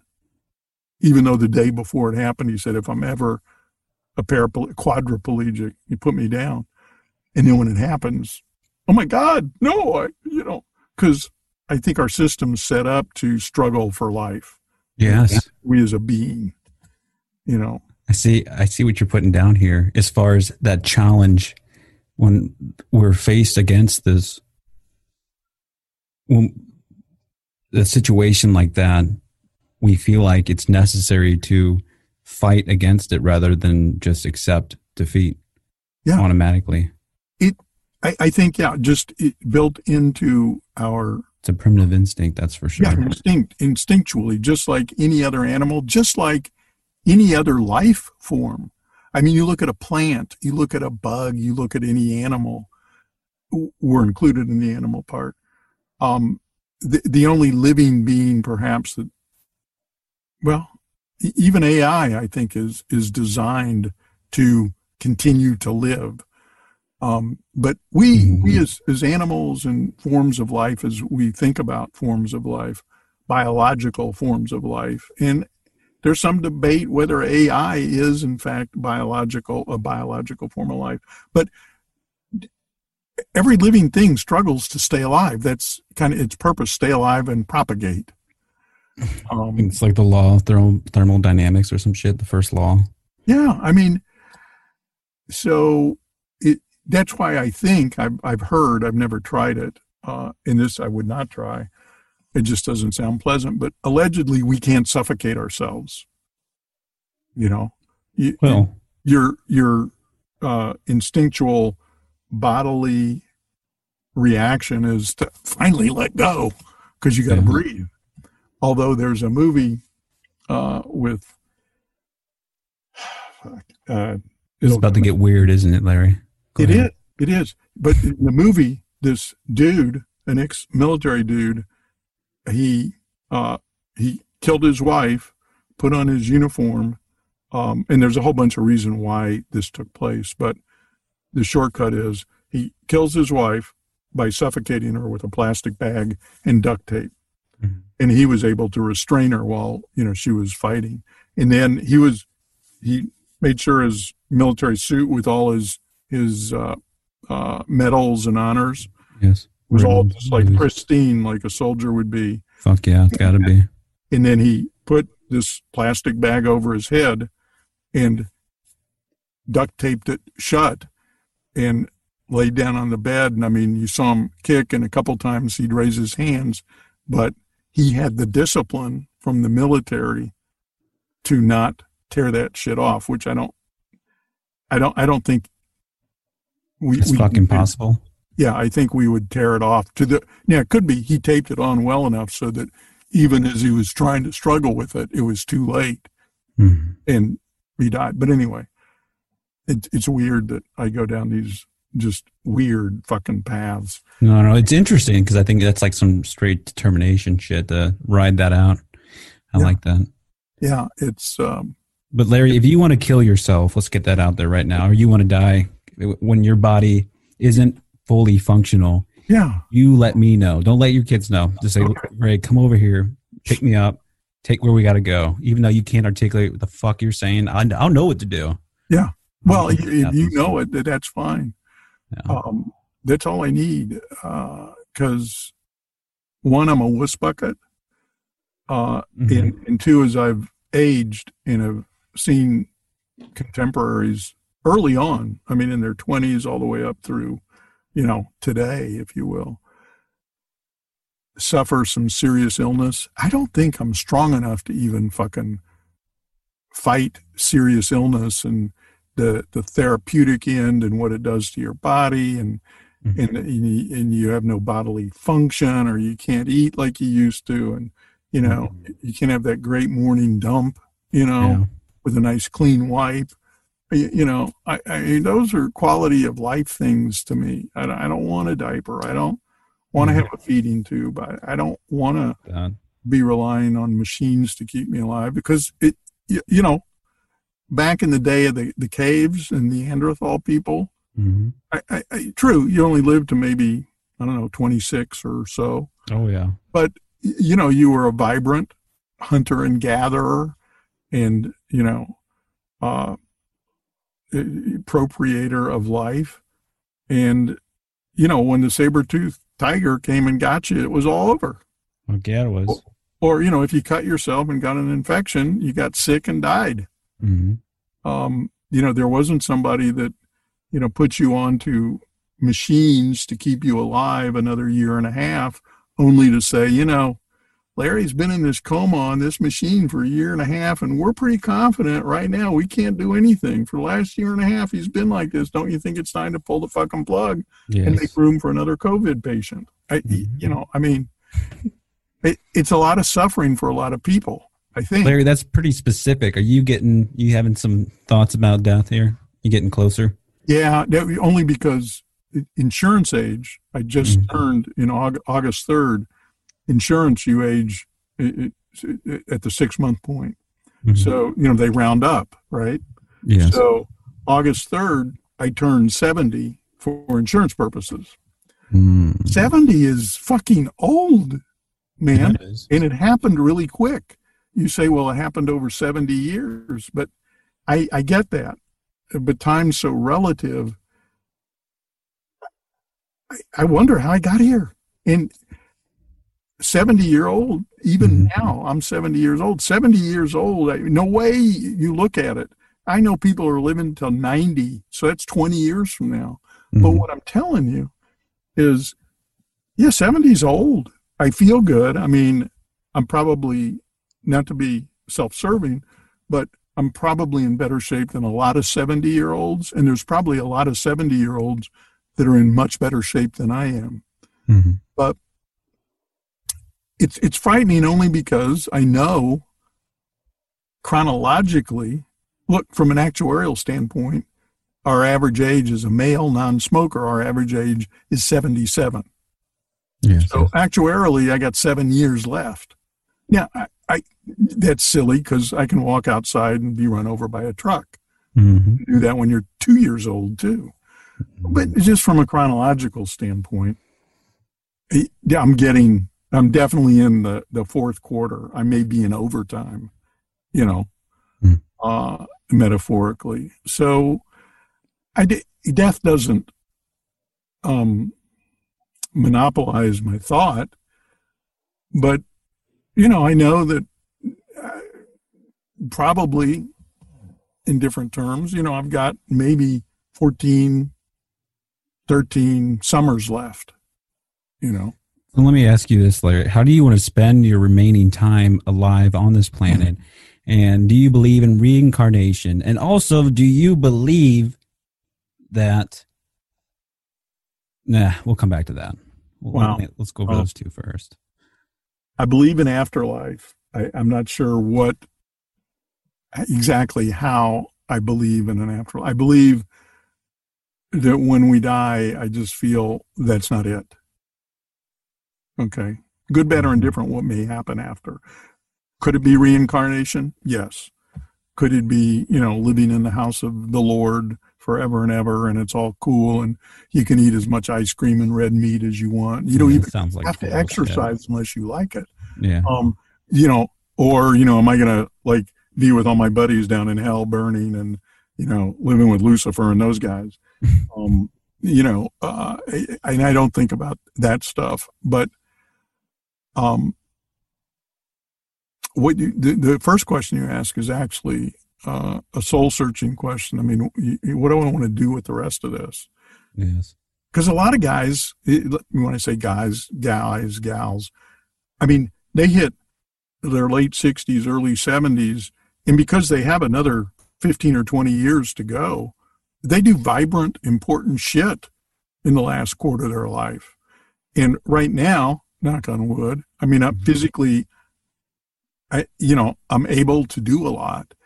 Uh, this is when I should be leaving that legacy so that the little speck of time I occupied here on earth, I, I did some good for some people. And and I'm not sure how to how to actualize that. What what can I do to have the most impact on the most people um, that will improve their lives today and people's lives beyond their lives? Is there something I can do? Um, and is it just be kind to everybody I meet? Uh, you know, from an esoteric. I mean, yeah. If we were to look at that real quick, because I, I can't hold it back any longer. If you be kind to, to everybody you meet, yes, that's a good thing for you. But in reality, it does nothing for exactly because nobody's going to take that away. People are nobody's going to remember. Hey, Larry was kind to me. You remember that day? In their own fucking head. They're all selfish. But I think w- if you're looking for something, what I see is you you just learn this not too far from here as far as you wanting to leave a legacy, wanting to make an impact th- just the thought of wanting to do something good. What if you were able to inspire people at an earlier age to have these thoughts sooner rather than at the end of their lives? I think yes. that's very important because right now what you're going through is called the oddball effect. Yeah. Yeah. Where people are looking back on their past, it's like, damn, I didn't do so well on that, yeah. that. You're getting closer to the end. It's like, no, you still got plenty of time to do something but it's just we we need to get people to start thinking about that way sooner yes yes and, and, and yeah that, that's precisely what in my mind i envision doing but then also excuse me i remember being young being younger looking at old people my age now and and or having conversations with them and they're saying all these cliches like time goes by really fast you know before you know it you're going to be an old man you know you got to oh, yeah. and, and, i'm sitting there saying dude i'm fucking 30 years old mm-hmm. first of all i got 40 years to get there i got plenty mm-hmm. of time and then you wake up and you know it's the day of your 50th birthday and you go fuck 50 i'm getting AR, aarp fucking magazines sent to my house now i'm 50 I can get senior discounts at the show. You know, I'm not a senior, I'm only 50. Yeah. And then you turn 60. Yeah, fucking six. And then 65. And, you know, when you're filling out forms online and you got to, you know, you, you've got to scroll down for the month of your birth and the day of your birth. And then you got the scroll down box for the year of your birth. Mm-hmm. I mean, it mm-hmm. takes me 20 minutes to get to 1951. or what's worse is a form that has age brackets. You know, you're under 25, uh, you know, 26 to 35. And it's like, oh my God, I'm in 65 and over. That, that's the last bracket. you know, there's no bracket, you know, 82 to 100. Mm-hmm. They should put that bracket in so at least, oh fuck, I got two brackets to go. I'm in the last bracket. There's nowhere else to go, dude. So, yes, how can I how can I affect even even with my own children, although both of them are you know they got their their mom's brains, um, they're way ahead. But to so many young people that think, oh, that's 40, 50 years away. I don't have to deal think about it now. No, you, you got to plan, start planning and living your life to have a real meaning uh, to accomplish your goals, to follow your dreams, all of those esoteric cliches, I, I firmly believe are true. Um, and right now, because I wasn't, didn't always take that path, um, and many times I took the path too often, uh, you know, I find myself today having a number of regrets that I can't get rid of. And I don't when I leave this world, I'd like to leave without any regrets. And those regrets are all in, internal more so than anybody else knowing them, if you will. Uh, and and I should let go of so many of the regrets because you know you can't just go through life kicking yourself in the, the butt. I shoulda woulda coulda. Mhm. only if only if if my fucking aunt had balls she'd be my uncle. So if doesn't do anything Mhm. shoulda doesn't do anything yet i think it's human nature to be really hard on ourselves and when you have 70 years to look back on and say look at all this shit i, I did wrong knowing what i know now well half the time when i was doing it i knew better but you're young and fucking footloose and fancy free and 70 ain't ever coming it's years away Oh, it's fucking coming, whether I like it or not. I just want to. I'm just questioning myself. Do I want to beat it? Do I want to kill myself before No, that happens? no. Or I'm joking. no i know but i mean this is a lot of people you know they they they seriously question like that i Mhm. um I- i dealt with suicide i mean you know straight on Yes. uh with a loaded 357 to my head in the parking lot of a walmart in austin texas I believe that. And, and there was a big part of me that really wanted to do it yet there was a small part of me that was really frightened because of the afterlife. Uh, and i made a couple phone calls that were I, I really needed these people you know not to say yeah go ahead and pull the fucking trigger oliver. I wanted them to say no don't promise me you won't because i knew there was that little bit of doubt.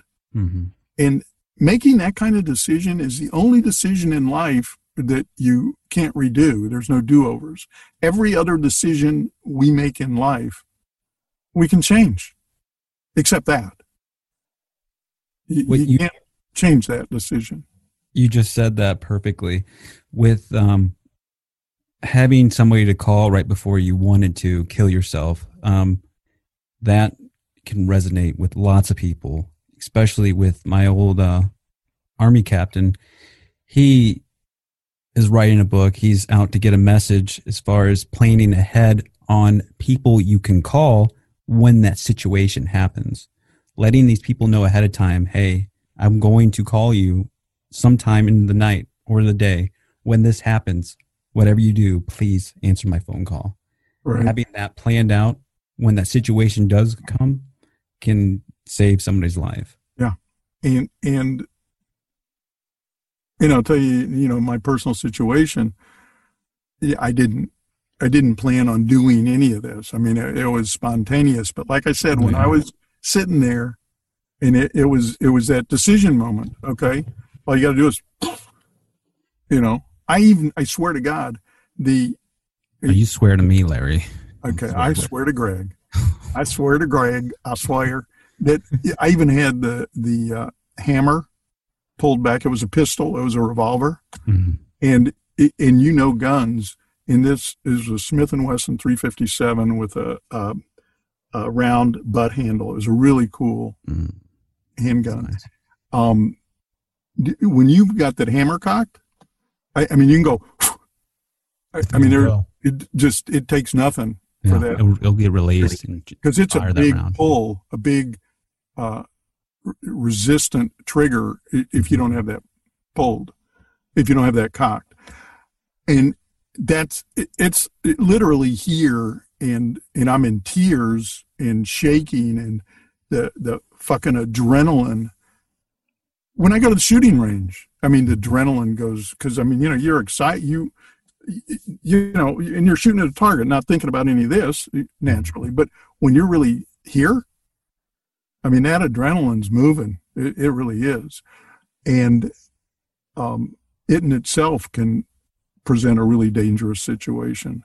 But yeah, and I, I said, "Ah, there's that little piece of me that knows I shouldn't do this, um, you know, and I just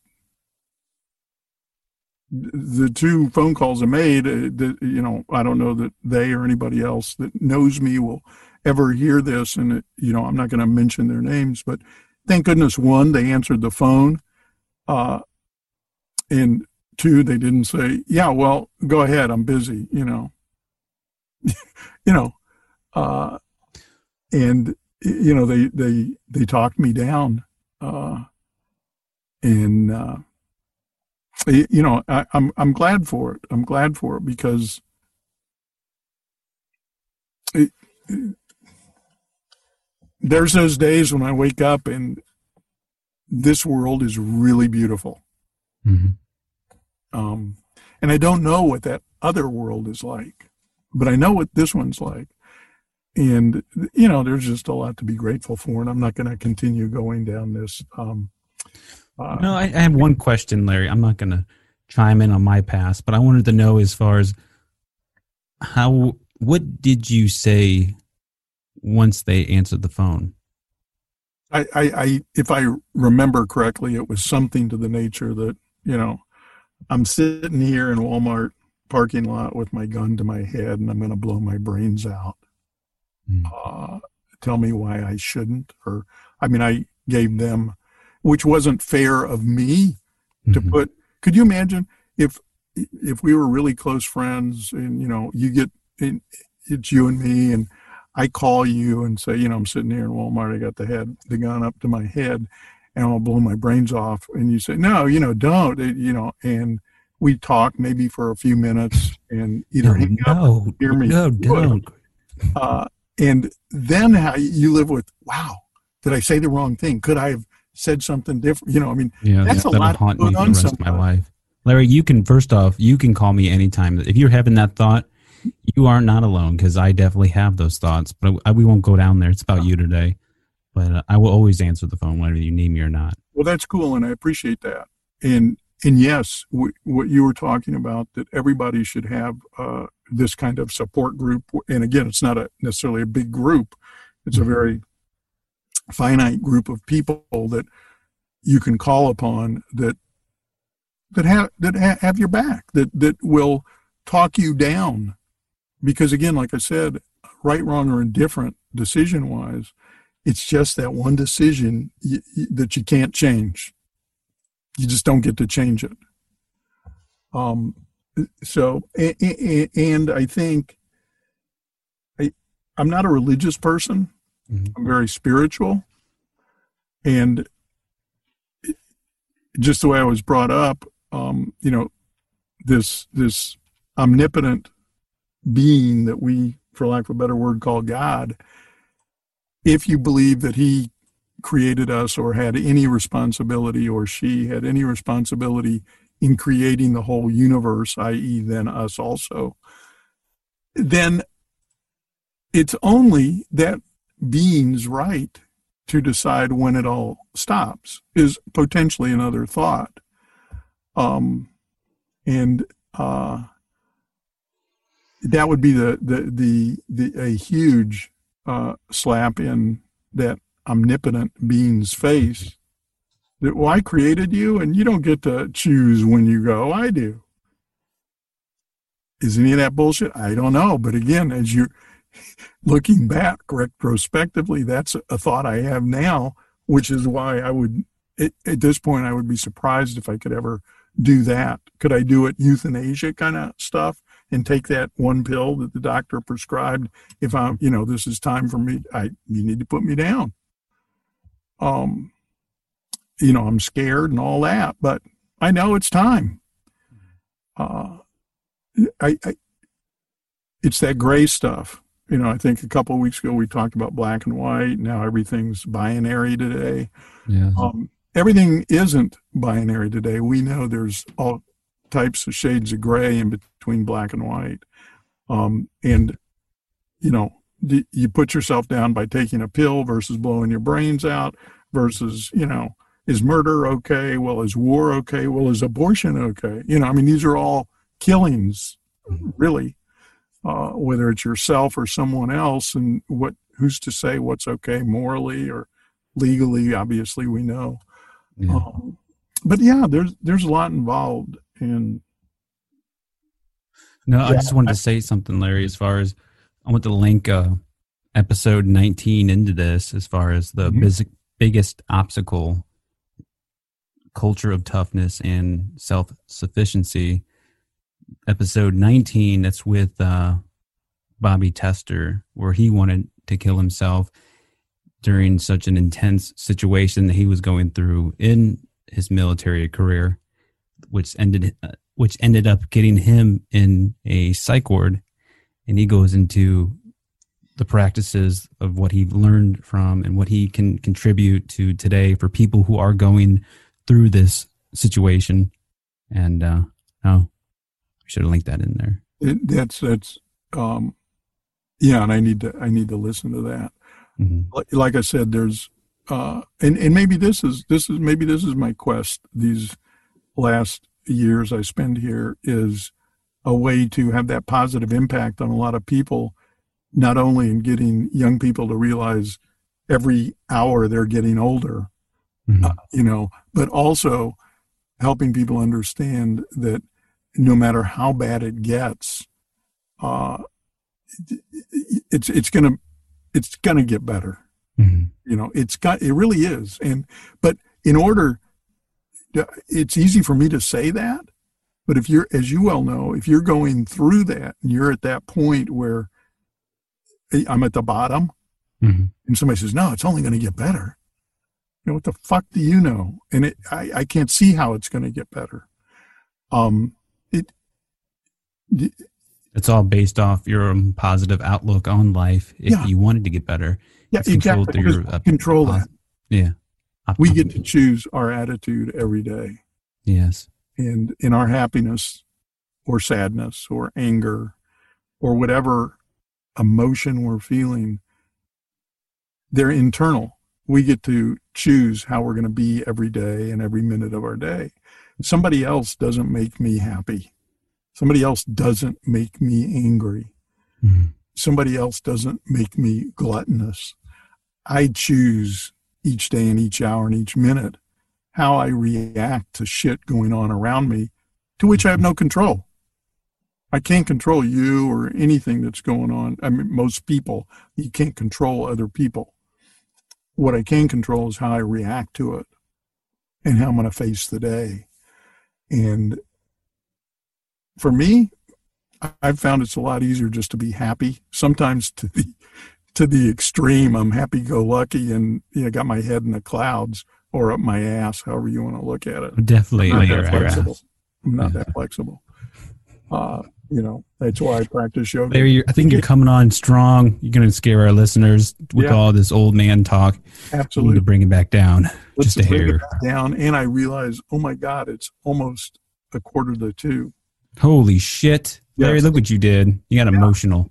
Absolutely. So don't let me do that again. Never. Let's touch base so we can talk about social media, you and I on the phone. Sure. uh, or, or on a Zoom session that we, No, definitely on the phone be easier. yeah, and and figure that out. See how I can help in the production uh, of these, and we'll go from there.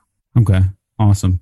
If that Thank you. Thank you, Larry, for your Thanks time. for today. allowing me to go off on that tangent. No, you needed to. You had to get you had to get that out. That shit's built up inside you. Yeah, yeah. Yeah. No. But uh you call me if you need me. Yeah, I'm good. I'm good, but I will, and I appreciate that. I appreciate. Now I'm gonna I'm gonna hunt you down, Larry. I'm gonna find out where you live. Okay, well, you know, I'm under a witness protection program, so it'll be hard. That's why I'm here on the internet. I'll see you later. All right, Larry, you take care. You've been listening to Your Transformation Station, rediscovering your true identity and purpose on this planet.